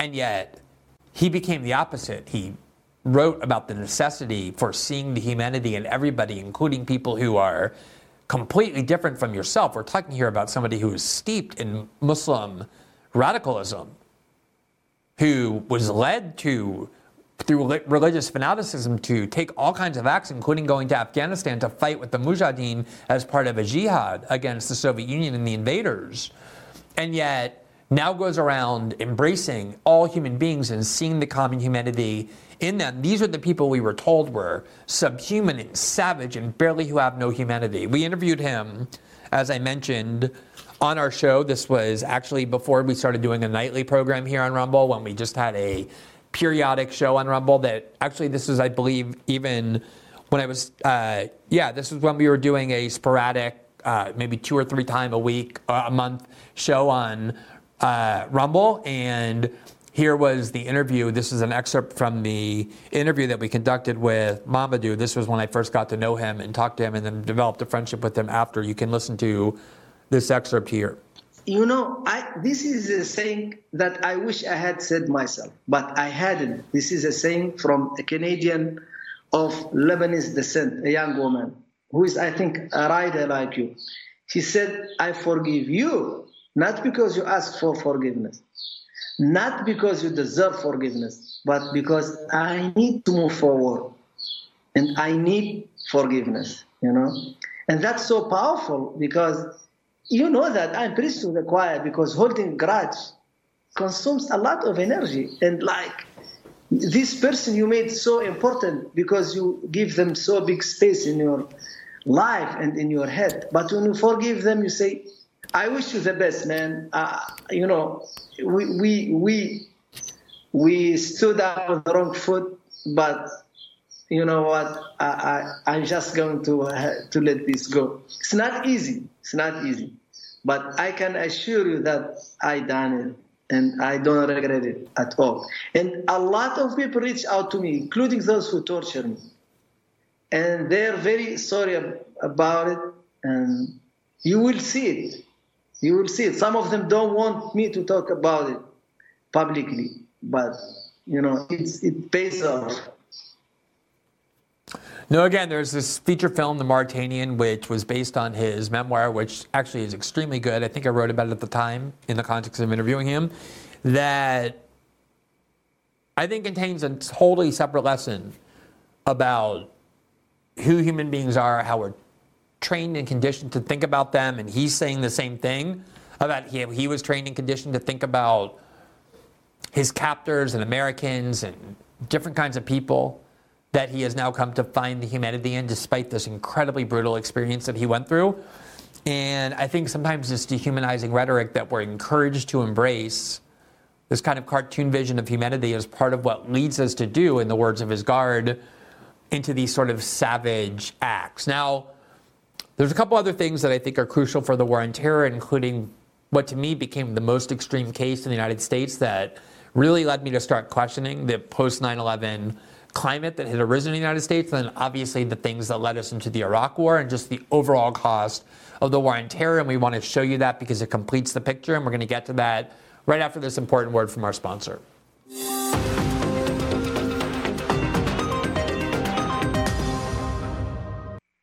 It's no secret that there's been this massive proliferation of workplace rules of late, where almost every aspect of the office and the workplace is governed by all kinds of detailed legal regulations. There's been an explosion over the last decade of plaintiffs' litigation representing employers against, or employees against their employers. There's been all kinds of long-standing legal requirements about the ways that you have to deal with your employees. And then, of course, there's just awkward or difficult or complex situations involving employee complaints against other employees, and it takes a lot of caution and a lot of specialization to handle that the right way. If you handle it poorly or you make the, a mistake, it can cost you a huge amount of money in terms of government action or lawsuits or just loss of your reputation.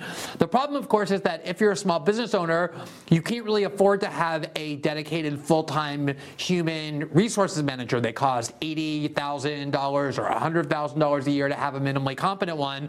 And that's where our news do at just the cost of starting at ninety-nine dollars a month. If you contract the service, you will be able to have a U S-based, specialized, assigned H R specialist available for you to answer your questions or help you guide, help guide you through difficult sort of employee uh, situations. And it is a website that has thousands of clients and thousands of positive reviews because they really do have dedicated specialists that you don't have to pay full time. You only pay on this as needed basis.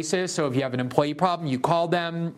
You can speak to them by email, by telephone, by online chat. They're all based in the United States. They're all heavily trained, highly trained in how to guide you in handling H R problems. So in the future, if you have some sort of employee who raises an awkward complaint, you're not quite sure how to handle it, or there's a lot of issues involving people coming back from working remotely back to the office of what rights they have. Any kind of doubts or questions you have, obviously you shouldn't be guessing. At the same time, it's hard to have a full-time H R manager if you're a small business. Uh, we're a small business here. We have fifteen employees or so, but we obviously don't pay one hundred thousand dollars a year for an H R manager. So when questions happen in your mind, it's just always best to be sure, better safe than sorry. And Bambi is the company that allows you to do that. It is Bambi, B A M B E E.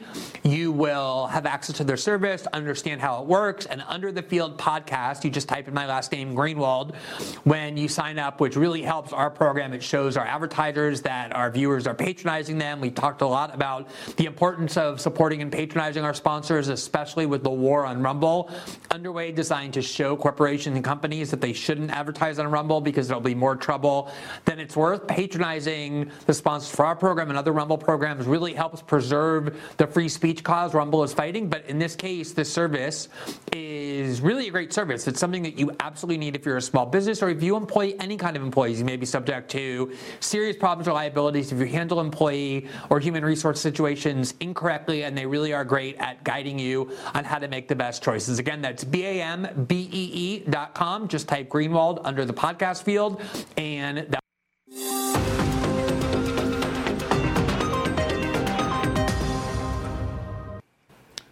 One key component of what happened after nine eleven, the war on terror, that often gets overlooked because there's so much focus on what we did to foreign nationals and in Iraq and Afghanistan and in the eight Muslim countries that President Obama ended up bombing largely with drones, and the regime change operations we did in Syria, in Syria and Libya, is the effects, the very radical effects on our political rights domestically as American citizens.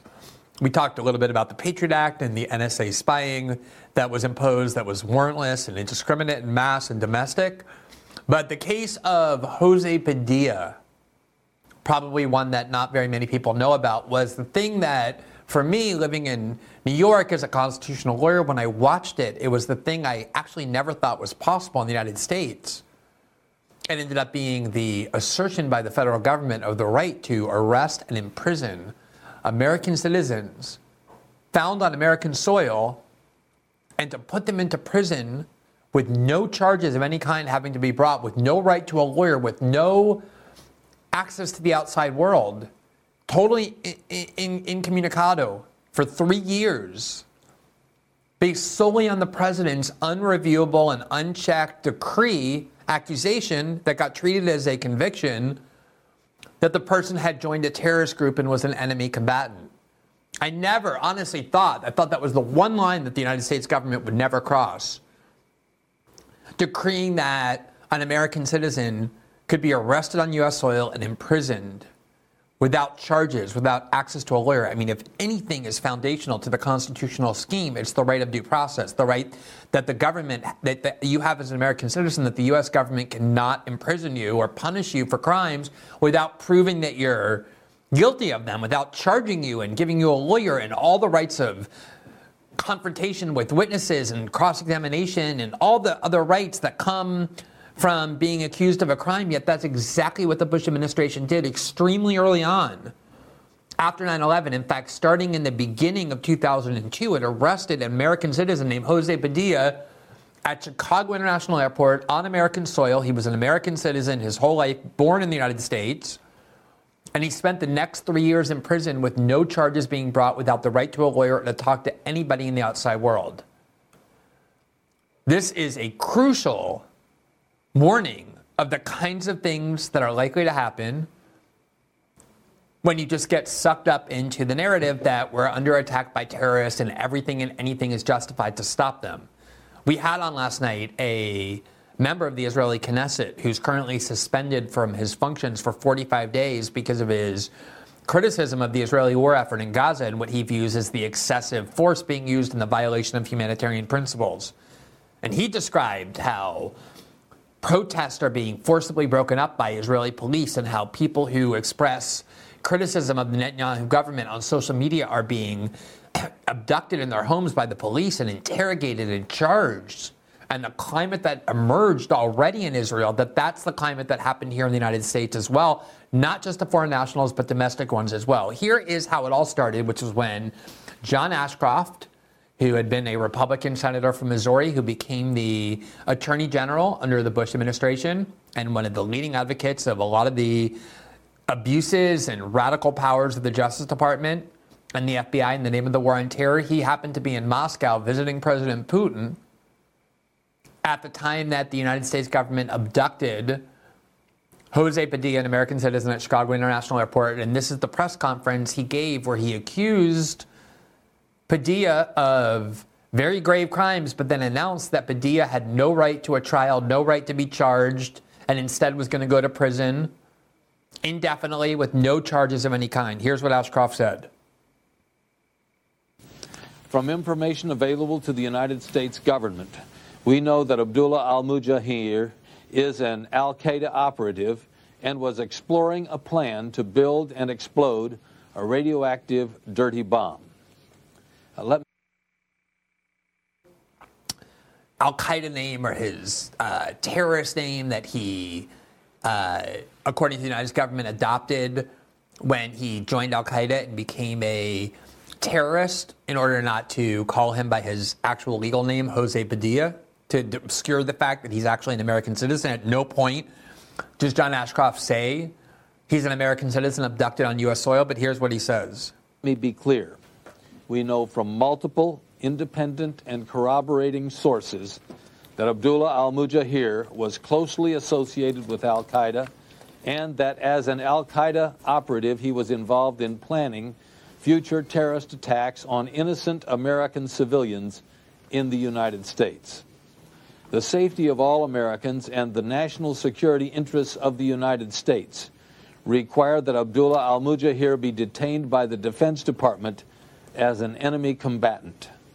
In determining that al-Mujahir is an enemy combatant who legally can be detained by the United States military, we have acted with legal authority both under the laws of war and clear Supreme Court precedent, which establish that the military may detain a United States citizen who has joined the enemy and has entered our country to carry out hostile acts. Is that not terrifying? If that's not terrifying, I don't know what's terrifying. Now, as it turned out, the U S government did finally charge Jose Padilla in two thousand five, three years after keeping him in a military brig with no charges. And when they did, they were not able to convict him on that charge that Ashcroft announced, that he was trying to import a radiological bomb, or he was called the dirty bomber in the media, that was never proven. And the only reason the United States government bothered to ever charge him at all was because the Supreme Court was about to rule on his case and the U S government charged him so that it could go to the Supreme Court and say, oh, you don't have to rule on this case because now it's moot. Jose Padilla had sued the U S government, saying it's unconstitutional to imprison me without charges or access to a lawyer, and the Bush administration only charged him, the Justice Department did, so that they could avoid a Supreme Court ruling. And when they did, and he I got him to plead guilty, because if you don't plead guilty to these kind of crimes, you go to prison for the rest of your life. The charge that he was trying to import a radiological bomb into the United States was not even among them. But nonetheless, even if you want to think he was guilty of everything that he was accused of, how can it possibly be a democracy if the Attorney General has the right to stand up and voice accusations against you in the media, claim that, oh, don't worry, we have all these intelligence reports that he's really guilty. And now the military is going to arrest him on American soil and bring him to a prison where he will have none of the constitutional rights because we've declared him with no evidentiary hearing of being an enemy combatant. That is the theory the Bush administration succeeded in adopting and implementing, the right to detain American citizens and imprison them with no charges. That is what I always thought was the line that America, that the United States wouldn't cross. And it got almost no attention, let alone dissent, because of the fact that the United States was in this mindset that we were in an existential war against the terrorists, and therefore everything the Bush administration did, as long as they justified it in the name of fighting terrorism, was wise and just and moral and necessary, and therefore we acquiesced to it. That is the lesson to learn from what we're being told now. Here is an article I wrote, one of the very first articles I ever wrote, right after I started a blog to write about politics. I started that blog in late October of two thousand five. This article was November twenty-third, two thousand five. One of the very first articles I ever published was on the Jose Padilla case because of how influential it was for me in my trajectory of coming to realize something had gone very wrong in the United States, in our in the climate that had emerged and in the policies we were adopting. And the headline was "True Tyranny Defined: Bush Administration versus Jose Padilla." Here's what I wrote, quote, "Of the many abuses of power by the Bush administration, the most disturbing, dangerous, and under-publicized one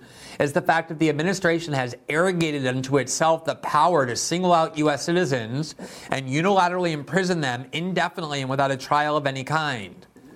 The administration has brought to life and is now defending what is literally the worst totalitarian nightmare. Being locked away by your own government indefinitely without being charged with a crime, without a trial, and without any recourse to challenge your imprisonment. And the decision yesterday by the administration to finally bring charges against U S citizen Jose Padilla, who has been kept incarcerated in a military prison for three years solely on George Bush's order, in solitary confinement and indefinitely, was done not in order to signal a, treat, a retreat by the administration with regard to its claimed right to imprison U S citizens without any judicial process, but instead to protect and solidify that power by ensuring that its patent, un, patently unconstitution, that its patent unconstitutionality cannot be ruled upon by the U S Supreme Court in the pending Padilla case. Almost certainly the administration wants to have its claimed power to unilaterally and indefinitely imprison U S citizens endorsed by the Supreme Court only once the highly deferential Sam Alito has replaced Sandra Day O'Connor and the court is safely comprised of a majority of justices with an almost absolutist reverence for unchecked executive power. We are not talking about new or modern or exotic liberties here. The right not to be imprisoned in the absence of due process is a right that was not just recognized upon uh, the founding of the country, but was one of the first liberties established by the thir- by thir- thir- thirteenth century England, when British subjects rejected the notion that the king had absolute unlimited powers and forced King John to accept the Magna Carta. The thirteenth century liberty is what has been abrogated by this administration, as Justice Jackson wrote in his concurring opinion in Brown versus Allen in nineteen fifty-three, quote, "Executive imprisonment has been considered lawless, oppressive, has been considered oppressive and lawless since John at Runnymede pledged that no free man should be imprisoned, dispossessed, outlawed, or exiled, save by the judgment of his peers or by the law of the land.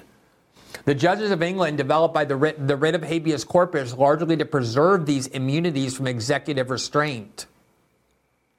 And then here was Thomas Jefferson in a letter to Thomas Paine in seventeen ninety, quote, "I consider trial by jury as the only anchor ever yet imagined by man by which a government can be held to the principles of its constitution." Now, not only was Jose Padilla imprisoned for three years by the Bush administration with no trial based solely on the say-so of the president, did you know this has happened? That this right was aggressively and explicitly advocated and implemented in the United States in the name of the war on terror? Not only was he detained with no charges, but he was also found to have been tortured by the government. Abusive detention conditions so severe that it amounted to torture. Here from N B C News in December of two thousand six, there you see the headline, Attorneys, Images Show Harsh Tactics on Padilla. Quote, still video images of alleged terror operative Jose Padilla in chains and wearing headphones and blacked out goggles demonstrate the harsh tactics used by U S interrogators while he was in military custody as an enemy combatant, his lawyer said in court papers. Still video images of alleged terror operative Jose Padilla in chains and wearing headphones demonstrate these harsh interrogation techniques, his lawyer said in court papers. The images taken from an unclassified Defense Department video show Padilla being chained hand and foot and led out of his cell by three guards dressed in camouflage and wearing riot helmets and visors. The video images are the first publicly released photos of Padilla's three and a half year detention at a Navy brig in Charleston, South Carolina. They were filed late Friday in federal court in Miami as part of an attempt by Padilla's lawyers to get criminal terrorism support charges against him dismissed, based on what they claim was treatment that amounted to torture while in military custody. Quote, the extended torture visited upon Mister Padilla has left him damaged both mentally and physically, his lawyer said. The government's treatment of Mister Padilla has robbed him of his personhood. Padilla claims, among other things, that he was forced to stand in painful stress positions, given L S D or some other drug as a truth serum, subjected to loud noises and noxious odors, and forced to endure sleep deprivation, extreme heat and cold, and harsh lights. Now, that was what was happening domestically inside the United States. Um, and I want to just now, to conclude, remind you of some of the aspects of the war in Iraq, because obviously what was done there was, most people now remember, quite extreme in terms of the deceit and the involvement in the media, but I don't think its severity has quite been preserved and remembered, and it has a lot of relationships to what is taking place right now as well. Now, I'm having difficulty technologically with the screen. Um, it's not actually on, so we're trying to fix it now, but I think we can kind of work our way around that. So, uh, I think it's worth remembering that the war on terror did not only involve Iraq. What it entailed was a series of bombing campaigns and other wars in many nations. General Wesley Clark, who was a senior military official in the Pentagon, in two thousand eleven gave an interview where he recalled what neocons inside the Bush administration were telling him was their actual plan at the time. And it is stunning to hear him describe what they were announcing in the early part of the war on terror in terms of all the wars they wanted to fight because of what ended up actually happening. Here you see the article in Salon that I wrote about uh, when he gave this interview, Wes Clark and the Neocon Dream. In two thousand seven, the retired general described a neocon policy coup aimed at toppling the governments of seven countries. Can we put this graphic on the screen? There you see the headline there, Wes Clark and the Neocon Dream. And this is what he said, quote, in October two thousand seven, General Wesley Clark gave a speech to the Commonwealth Club in San Francisco, the seven-minute excerpt in the video below, in which he denounced what he called, quote, a policy coup engineered by neocons in the wake of nine eleven. After recounting how a Pentagon source had told him weeks after nine eleven of the Pentagon's plans to attack Iraq, notwithstanding its non-involvement in nine eleven, this is how Clark described the aspirations of the coup being plotted by Dick Cheney, Don Rumsfeld, Paul Wolfowitz, and what he called, quote, a half dozen other collaborators from the Project of the New American Century. The New American Project of the New American Century was a project of neocons founded by people like Bill Kristol and his partner, William Kagan, who's Victoria Nuland's wife, a husband rather. And this was the neocon project in the nineteen nineties that was calling for regime change in Iraq well before nine eleven. nine eleven became the pretext for it. just like a lot of people in Israel have wanted to clear Gaza of Palestinians and bomb Gaza into smithereens, as the Israeli Knesset M P told me last night, because of a long-time plan to try and take Gaza as part of Greater Israel. And then this is now the excuse used to accomplish that. nine eleven, prior to nine eleven, all of these wars were planned by neocons, and they got to use nine eleven as the pretext. Quote, six weeks later, I saw the same officer that I was speaking with, and I asked him, why haven't we attacked Iraq? Are we still going to attack Iraq? And he said, quote, sir, it's worse than that. He said, he pulled out a piece of paper off his desk. He said, quote, I just got this memo from the Secretary of Defense's office. It says we're going to attack and destroy the governments in seven countries in five years. We're going to start with Iraq, and then we're going to move to Syria, Lebanon, Libya, Somalia, Sudan, and Iran. Look at those countries that the neocons were saying at the time they intended to use nine eleven in order to attack. It starts with Iraq, and then we're going to go to Syria, Lebanon, Libya, Somalia, Sudan, and Iran. And of course, the United States ended up in a regime change operation in Syria and ended up doing a regime change operation in Libya. It repeatedly bombed Somalia. And back then, there was an effort to go from Baghdad to Tehran. In fact, there were neocons who would leak to the press that only boys go to Baghdad, real men go to Tehran. And to this very day, they haven't gotten that, but still want it. There's efforts right now to convince Americans that we need to go to war with Iran, claiming that Iran was responsible for this Hamas attack. There was an article in the Wall Street Journal claiming that evidence proved Iran had planned it. Exactly the sort of thing that they did back then, claiming that Iraq was behind nine eleven in order to get us to attack Iraq, claiming that Iran was involved in order to get us to attack Iran. But look at this plan that neocons, according to Wesley Clark, a senior general, had cooked up well before nine eleven. All these countries they wanted to go in, invade and bomb and take over, which ended up happening, except Iran, which to this very day they're still trying. In fact, they're using the current terrorist attack now to insist that it's necessary. Lindsey Graham said we should go bomb Iran's refineries. Right now, Nikki Haley, Marco Rubio have called for similar things. Quote, Clark said the aim of this plot was this, quote, they wanted us to destabilize the Middle East, turn it upside down, make it under our control. He then recounted a conversation he had ten years earlier with Paul Wolfowitz back in nineteen ninety-one, in which the then number three Pentagon official, after criticizing Bush forty-one for not toppling Saddam Hussein, told Clark, quote, but one thing we did learn from the Persian Gulf War is that we can use our military in the region in the Middle East and the Soviets won't stop us. And we've got about five to ten years to clean up those old Soviet regimes, Syria, Iran, Iraq, before the next great superpower comes to challenge us. Clark said he was shocked by Wolfowitz's desires because, as Clark put it, quote, the purpose of the military is to start wars and change governments. It's not to deter conflicts.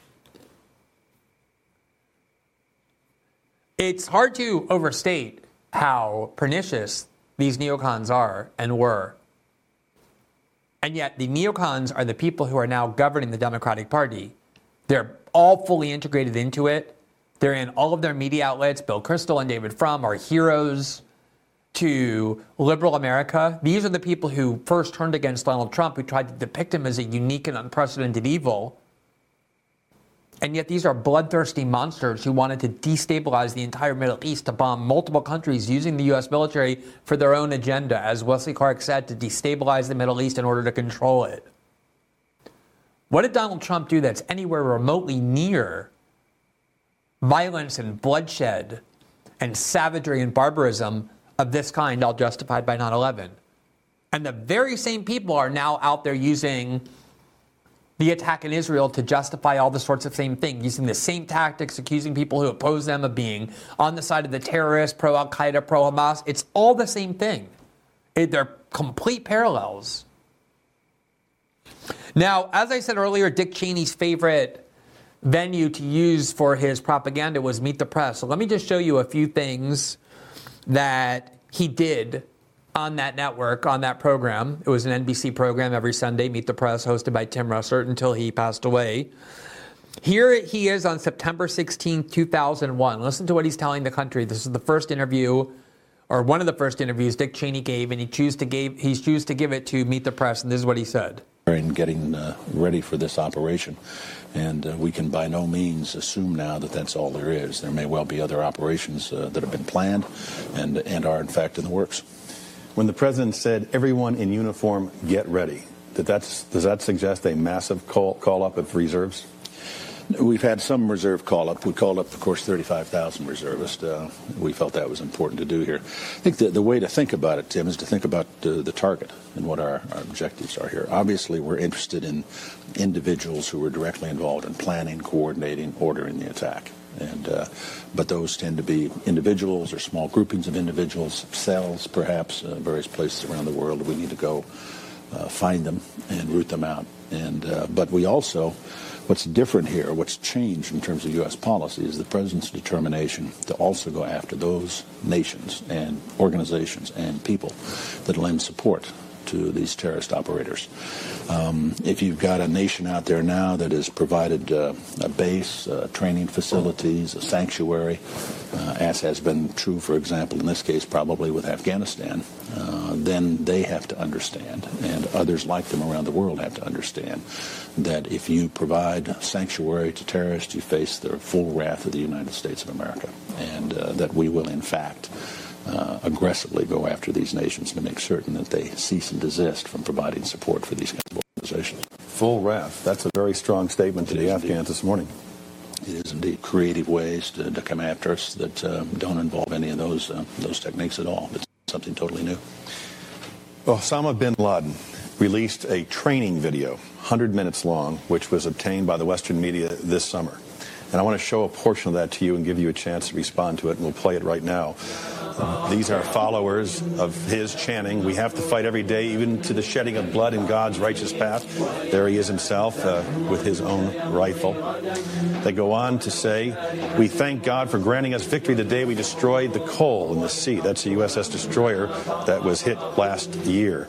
Those are his supporters marching. There you are, as Secretary of Defense visiting Saudi Arabia, used in this video to rally support for Osama bin Laden. And bin Laden himself, we have to practice the way of the suicidal commandos of faith and the heroism of the resistance fighter, and ref- refuse their culture, and we will take advantage of their misfortunes and the blood of their wounded. He goes on to Mister S- say, Mister Secretary, that with small capabilities we can defeat the U S America is much weaker than it appears. What's your message this morning to Osama bin Laden? Well, I... Uh... I think he seriously misreads the American people. I think the, um, I mean, the, the, you have to ask yourself why somebody would do what he does. Why is someone so motivated? Obviously, he's filled with hate for the United States and for everything we stand for. Why? Freedom and democracy. Why does he hate us so much? It must have something to do with his background, uh, his own uh, uh, upbringing. He's uh, the uh, son of a prominent Saudi family, successful business uh Uh, group uh, with significant wealth. He went and served in Afghanistan uh, with the Mujahideen during the uh, war against uh, the Russians. And um, he has, uh, for whatever reason, uh, developed this intense hatred of everything that uh, relates to the United States. And his objective, obviously, is to try to influence our behavior, to uh, force us uh, to withdraw from that part of the world. And uh, clearly he's not going to be successful. Uh, he has stated unequivocally that he wants the United States out of the Middle East. He no longer wants to, the United States to be the ally of Israel. Mm-hmm. Will our relationship with Israel change in any way, shape, or form because of this event? No. The uh, fact of the matter is that um, the uh, will not allow him to uh, achieve his aims. Uh, we're not about to uh, change our policies or change our basic fundamental beliefs. Uh, what we are going to do is aggressively go after Mister bin Laden, obviously, and all of his associates. And uh, even if it takes a long time, uh, I'm convinced eventually we'll prevail. Win by turning. So there you saw this kind of contradictory narrative, which was, okay, these are monsters, these are savages, here they are in training videos celebrating attacks on the United States. And when he asked, why does he hate us so much? He first said that fairy tale, which was, oh, they hate everything we stand for. They hate us for our freedoms. And then Tim Russert, I guess, to his credit, said, well, what about these claims that they hate us because we're involved in that part of the world and because we're supporting Israel? And then Dick Cheney said, well, we're not going to change any of that. We're going to continue to to do that. But you saw that attempt to try and say the reason that Al-Qaeda attacked the United States is because they're savages who hate what we stand for. And I think that is a crucial aspect of what ended up leading to so much of these subsequent abuses, was the idea that all that they were trying to do was to destroy our way of life because they're primitive barbarians and savages who were, grew up in a lot of religion. And if you think about what's being said now about the current war, it's something very similar. It's stripped of all of its political context and its motive. Let's listen to the rest.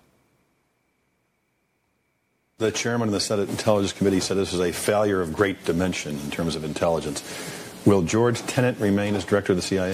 I think George clearly should remain as director of the C I A. I think I have great, great confidence in him. I've watched him operate now uh, and worked closely with him uh, for the last seven or eight months. Uh, I think he and his people do superb work for us, and uh, I think it would be a, a tragedy if uh, somehow we were to go back now in the search for scapegoats and, and say uh, that um, uh, George Tenet or any other official ought to be uh, eliminated at this point. I don't think he can say that. You see there the parallel as well that the Hamas attack happened, we're told, because the Israelis simply failed to detect this gigantic intelligence failure, that this attack was being planned in one of the most monitored and surveilled places on earth, which is Gaza. And something very similar happened in the United States, where this nine eleven attack was planned in multiple countries by dozens of people. The United States was spending billions and billions of dollars a year on this mass system of electronic surveillance, and yet apparently there was no warning or attack, said the Bush government at the time, that we subsequently learned that there were all kinds of clues in the system that should have triggered us to know, that would have led us to do so. Now, the role of the media is something that is incredibly significant as well, because they were serving as the partner of the U S government the entire time. They were constantly feeding the, the public everything the government wanted the public to believe. So here's the New York Times on September eighth, two thousand two, in a particularly notorious article. At the time, the U S government was preparing Americans for a vote they wanted in October to authorize the use of military force against Iraq. That was the vote there, where almost every Senate Republican, half of the Senate Democrats, including, again, Hillary Clinton, Joe Biden, John Kerry, voted to authorize the invasion of Iraq. And one of the main arguments they were trying to advance was that Saddam Hussein had nuclear weapons, or was strongly pursuing and aggressively pursuing the acquisition of nuclear weapons. And this article from the New York Times was a vital step in convincing the public of something that turned out to be completely false, which is that Saddam Hussein was close to or had acquired an active nuclear weapons program. And it was by Michael Gordon, who's currently a reporter at the Wall Street Journal, where he reports on national security and does the same thing as he did here, which is just repeat the claims from the C I A, from anonymous sources, and presents that as news. And then Judy Miller, the only person in all of American media who paid any price for disseminating falsehoods. Here was the headline: the U S says Saddam Hussein intensifies his quest for A-bomb parts. Now watch how they did, quote, reporting, because it's exactly how they do it now. Quote, more than a decade after Saddam Hussein agreed to give up weapons of mass destruction, Iraq has stepped up its quest for nuclear weapons and has embarked on a worldwide hunt for materials to make an atomic bomb. How did they know that that happened? Such an amazingly inflammatory claim, because Bush administration officials said that today. Every article practically in the New York Times, the Washington Post, the Wall Street Journal about war, about foreign policy is framed this way. X, Y, and Z happened, comma, U S officials say. And the New York Times used this formulation to convince Americans of a cataclysmic falsehood based solely on what they were being fed by the Bush-Cheney administration. Quote, in the last fourteen months, Iraq has sought to buy thousands of specially designed aluminum tubes which American officials believe were intended as components of centrifuges to enrich uranium. American officials said several efforts to arrange the shipment of the aluminum tubes were blocked or intercepted, but declined to say, citing the in- sensitivity of the intelligence, where they came from or how they were stopped. The diameter, thickness, and other technical specifications of the aluminum tubes had persuaded American intelligence experts that they were meant for Iraq's nuclear program, officials said, and that the latest attempt to ship the material had, rec- had, material had taken place in recent months. The attempted purchases are not only the are not the only signs of a renewed Iraqi interest in acquiring nuclear weapons. President Hussein had met repeatedly in recent months with Iraq's top nuclear scientists, and according to American intelligence, just over and over, according to American intelligence, it's, this is a article, an incredibly significant article that just comes right from the U S government out of the mouths of the New York Times, praised their efforts as part of his campaign against the West. Iraqi defectors who once worked for the nuclear weapons establishment have told American officials that acquiring nuclear arms is again a top Iraqi priority. American intelligence agencies are also monitoring construction at the nuclear sites. Now, so much of the reporting that you're hearing now is constructed the same exact way. American officials tell us, Israeli officials claim, no verification, no evidence needed. And watch what happens. So the Bush administration leaked to the New York Times this false intelligence that Saddam Hussein was actively seeking to buy the kind of aluminum tubes that could only be used for nuclear weapons. Dick Cheney went on, on Meet the Press, and this was uh, just shortly, just a few months after, or a couple weeks after. No, it was actually the morning after the uh, New York Times article. Here's the New York Times article. Let's put that headline on the screen. It's from September eighth of two thousand two. That's where they leaked the Bush administration's claims about the aluminum tubes. Dick Cheney then went on Meet the Press that morning, the morning that the article came out, September eighth, two thousand two, a month before the vote in the Senate. And here's what Dick Cheney did when asked about proof that Iraq was pursuing nuclear weapons. This is what Dick Cheney said, quote, "Now, the most recent developments have to do with our now being able to conclude, based on intelligence that's become available, some of it has made, been made public, more of it hope, hopefully will, that Saddam has indeed stepped up his capacity to produce and deliver biological weapons, and that he has reconstituted his nuclear program to develop a nuclear weapon, that there are efforts underway inside Iraq to significantly expand his capability. Now, the more recent developments have to do with our now being able to conclude, based on intelligence that's becoming available, that this happened." And then Tim Russert said, "What specifically has he obtained that you believe would enhance his nuclear development program?" And then Dick Cheney replied with this, quote, "Well, in the nuclear weapons area, you've got sort of three key elements that you need to acquire." And he went through the first two elements that are needed for nuclear weapons acquisition. And then he said the third thing you need is fissile material, weapons-grade material. Now, in the case of a nuclear weapon, that means either plutonium or highly enriched uranium. And what we've seen recently that has raised our level of concern to the current state of unrest, if you will, if I can put it in those terms, is that he is now trying through his illicit procurement network to acquire the equipment he needs to be able to enrich uranium to make the bombs. And then Tim Russert interjected aluminum tubes. And Dick Cheney said, specifically aluminum tubes. There's a story in the New York Times this morning, and I don't I don't want to attribute the Times. I don't want to talk about it. Obviously, specific intelligence sources, but it's now public that, in fact, he has been seeking to acquire, and we have been able to intercept and prevent him from acquiring through this particular channel the kinds of tubes that are necessary to build the centrifuge. It's also important not just to focus on the nuclear threat. I mean, that sort of grabs everyone's attention, and that's what we're used to dealing with.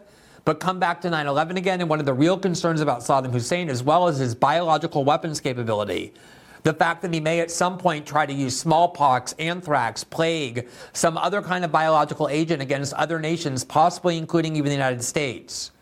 So this is not just a one-dimensional threat. This just isn't a guy who is now back trying to build nuclear weapons. It's the fact that we've also seen him in these other areas, chemicals, but especially in biological weapons, increasing his capacity to produce and develop these weapons upon his enemies. And then Tim Russert says, But if we ever did that, would we not just wipe him off the face of the earth? And then Dick Cheney said, who did the anthrax attack last fall, Tim? We don't know. And then Tim Russert asked, could it have been Saddam? And Dick Cheney said, I don't know. I don't know who did it. I'm not here to speculate or suggest that he did. My point is that it's the nature of terrorist attacks or those unconventional warfare methods that it's very hard sometimes to identify who's responsible. Now, just to stop there for a second, two things to note about what happened there. Dick Cheney and the Bush administration planted a lie in the New York Times. The New York Times mindlessly repeated that Saddam Hussein was on the market to buy aluminum tubes that could only be used for nuclear weapons. And then that morning, Dick Cheney went on Meet the Press, and Tim Russert said, well, how do you, what evidence do you have that he's trying to get nuclear weapons? And Tim, Dick Cheney said, look, I don't want to talk about it, but now that the New York Times somehow got it, here's the New York Times article, even they say he's on the market for nuclear weapons materials. So they manipulated the New York Times, got the New York Times to abandon its journalistic function by publishing lies based on anonymous administration officials, and then they turned around, the administration did, and cited the New York Times report as though it was some independent finding to justify the lie they were trying to sell to the American people. These are the same people now, the same media cycle, the same methods, the same people trying to convince you of all sorts of things to support a war. And then the second part of it was we did a entire episode, a Friday night episode on the anthrax attacks, which happened three weeks after the nine eleven attacks, and went through how all these people, John McCain and Joe Lieberman and the Bush administration, tried to blame Saddam Hussein for the anthrax attacks, even though it was completely false. And here was Dick Cheney doing the same thing all the way in two thousand two, by which point they knew he wasn't involved. He threw that out there. He said, well, we need to know, maybe they're also developing anthrax. And then on his own, Dick Cheney said, remember the anthrax attacks? Who did that? And Tim Russert said, are you saying Iraq did it? And Dick Cheney said, I don't know. Maybe they did. This is the way they manipulate public opinion, and they haven't changed anything. This is still how they do it. We're just able to look back retrospectively and see how these falsehoods, these very provocative and inflammatory falsehoods, were disseminated and who did it.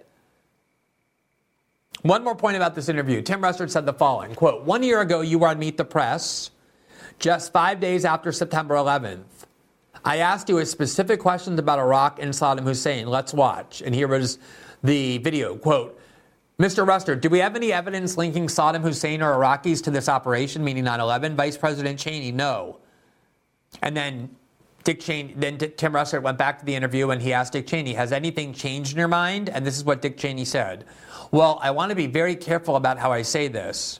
I'm not here today to make a specific allegation that Iraq was somehow responsible for nine eleven. I can't say that. On the other hand, since we did that interview, new information has come to light. And we spent time looking at that relationship between Iraq on the one hand and the Al-Qaeda organization on the other. They're the ones who put out into the public discourse that now we have evidence linking Iraq to the nine eleven attack. And the journalist who did the most to promote that was Jeffrey Goldberg. We've shown you his articles many times at The New Yorker, suggesting that Saddam Hussein was in an alliance with Al-Qaeda, so that by the time the Americans invaded Iraq, six months after, in fact, most Americans overwhelmingly believed that Saddam Hussein was responsible for the nine eleven attack. That's why they supported an attack on Iraq, an invasion of Iraq, because they knew nine eleven had happened. They were wanted to avenge those attacks against anybody who did it. And Dick Cheney was out there and neocons were out there salting the public opinion with all sorts of little clues about how a Iraqi named Mohammed Atta had met with bin Laden in Prague and all these attempts to suggest without saying that there was a linkage. So by the time the Americans invaded Iraq with the overwhelming approval of the American population, according to The Guardian on September seventh, two thousand three, quote, the U S public thinks Saddam had a role in nine eleven. Quote, seven in ten Americans continue to believe that Iraq's Saddam Hussein had a role in the September eleventh attacks, even though the Bush administration and congressional investigators say they have no evidence of this. They finally said that after the invasion of Iraq. Before it, Tim Russert and Dick Cheney were saying, well, it seems like you have some evidence now. Quote, sixty-nine percent of Americans said they thought it at least likely that Saddam was involved in the attacks on the World Trade Center and the Pentagon, according to a Washington Post poll published yesterday. That impression, which exists despite the fact that the hijackers are mostly Saudi nationals attack, uh, acting for Al-Qaeda, is broadly shared by Democrats, Republicans, and independents. These are the people who are claiming that Donald Trump is a menace because he lies, that the internet has to be censored because of disinformation. These are the people who convinced Americans, seventy percent in fact, that of a complete lie, that it was Iraq responsible for the nine eleven attacks, just like we're now being told that Iran was responsible for the attack on Israel, by the same people who have wanted for decades for the United States to go change the government and attack Iran. Do you see at the very least the extreme levels of skepticism that you ought to have about these liars and the way that the media and the government work jointly while pretending to be adversarial? The attack on Israel also brought us the rejuvenation of Condoleezza Rice, who was the Bush National Security Advisor. She was the one who chaired the meetings in the Bush White House where all those torture techniques that I demonstrated to you earlier had been used at, in mass in Guantanamo. She was the one who chaired the meetings where those was, were approved, and even John Ashcroft said, history is going to look very poorly on us for what we're doing here today. But Condoleezza Rice also was the one who, unlike Colin Powell, who led the way in convincing Americans that they had evidence with those test tubes at the U N that Saddam Hussein had weapons of mass destruction, she was the one who scaremongered Americans about his use of nuclear weapons, that he had nuclear weapons and was going to give them to the terrorists. And that was why we had to go take out Saddam, to prevent him from giving nuclear weapons that he didn't have to the terrorists who would then use them against the United States. And when she was asked for evidence to support her claims about why the United States needed to go into Iraq, this is what she said. Here she is on September eighth, two thousand two on C N N. There will always be some uncertainty about uh, how quickly he can acquire a nuclear weapon, but we don't want the smoking gun to be a mushroom cloud. That was her phrase that she repeated over and over, scaring Americans, making them think that if we didn't go and attack Iraq, country of twenty-six million people, and remove Saddam Hussein, and if Americans asked for evidence, they shouldn't. They should just support it, because if not, we were going to have a mushroom cloud in the United States, and that would be the evidence that Americans doubted existed. Just pure fear-mongering to get people to submit to the things they wanted to do, including a major war. Now, as I said, it's not just Iraq. Iraq is just one of the examples we focused on because it's just such an extreme and vivid illustration of how these people lie and manipulate emotions where there's a terrorist attack. But let's remember here from twenty seventeen, the Obama administration continued many of the same policies and expanded others. Here is from N B C News. The U S bombed Iraq, Syria, Pakistan, Afghanistan, Libya, Yemen, and Somalia in twenty sixteen. That's seven predominantly Muslim countries just in twenty sixteen, the last year Obama and Biden were in power. Quote, the U S dropped twenty-six thousand one hundred seventy-one bombs on seven countries in twenty sixteen, according to an analysis by the Council of Foreign Relations. The U S dropped an average of seventy-two bombs every day, the equivalent of three an hour in twenty sixteen, according to an analysis of American strikes around the world. The report from the Council on Foreign Relations comes as Barack Obama finishes up his presidency, one that began with promises to withdraw from international conflicts. It was also a presidency, by the way, that began with him winning the Nobel Peace Prize. According to the New York City-based think tank, twenty-six thousand one hundred seventy-one bombs were dropped on Iraq, Syria, Afghanistan, Libya, Yemen, Somalia, and Pakistan during the year. They warned that its estimates were, quote, undoubtedly low, considering that reliable data is only available for airstrikes in Pakistan, Yemen, Somalia, and Libya. And a single, quote, strike, according to the Pentagon's definition, can involve multiple bombs or munitions. Here in twenty fourteen was a C N N report on just how violent the Obama administration was in the name of the war on terror. Quote, countries bombed by the United States under the Obama administration. Here's the war-ending president. Do you see how ironic they're being, C N N is, about President Obama? Here's the, quote, war-ending president, who, as of Tuesday, has ordered airstrikes in seven different countries that we know of. President Obama has, Obama has always acknowledged there are times when military force is necessary, even when he accepted his Nobel Prize. In two thousand nine, he said there could be instances where war is, quote, morally justified. Here are the seven places where the Obama administration is known to have ordered airstrikes, and it goes to that same list. Now, we began the show by talking about the extreme amount of unity that was fostered as a result of this insane warmongering. These are people who could bring down an airplane with their teeth. These are supervillains. They're monsters and subhumans. And it led to twenty years of war, twenty years of war in multiple countries, and torture and kidnapping and rendition and coups. And the neocons who are largely responsible for it still haven't gotten enough. They're still not satiated. They want many more wars, and they're using now this new terrorist attack to bring those in and usher those in, including finally getting the United States to end Israel's enemies once and for all in Gaza.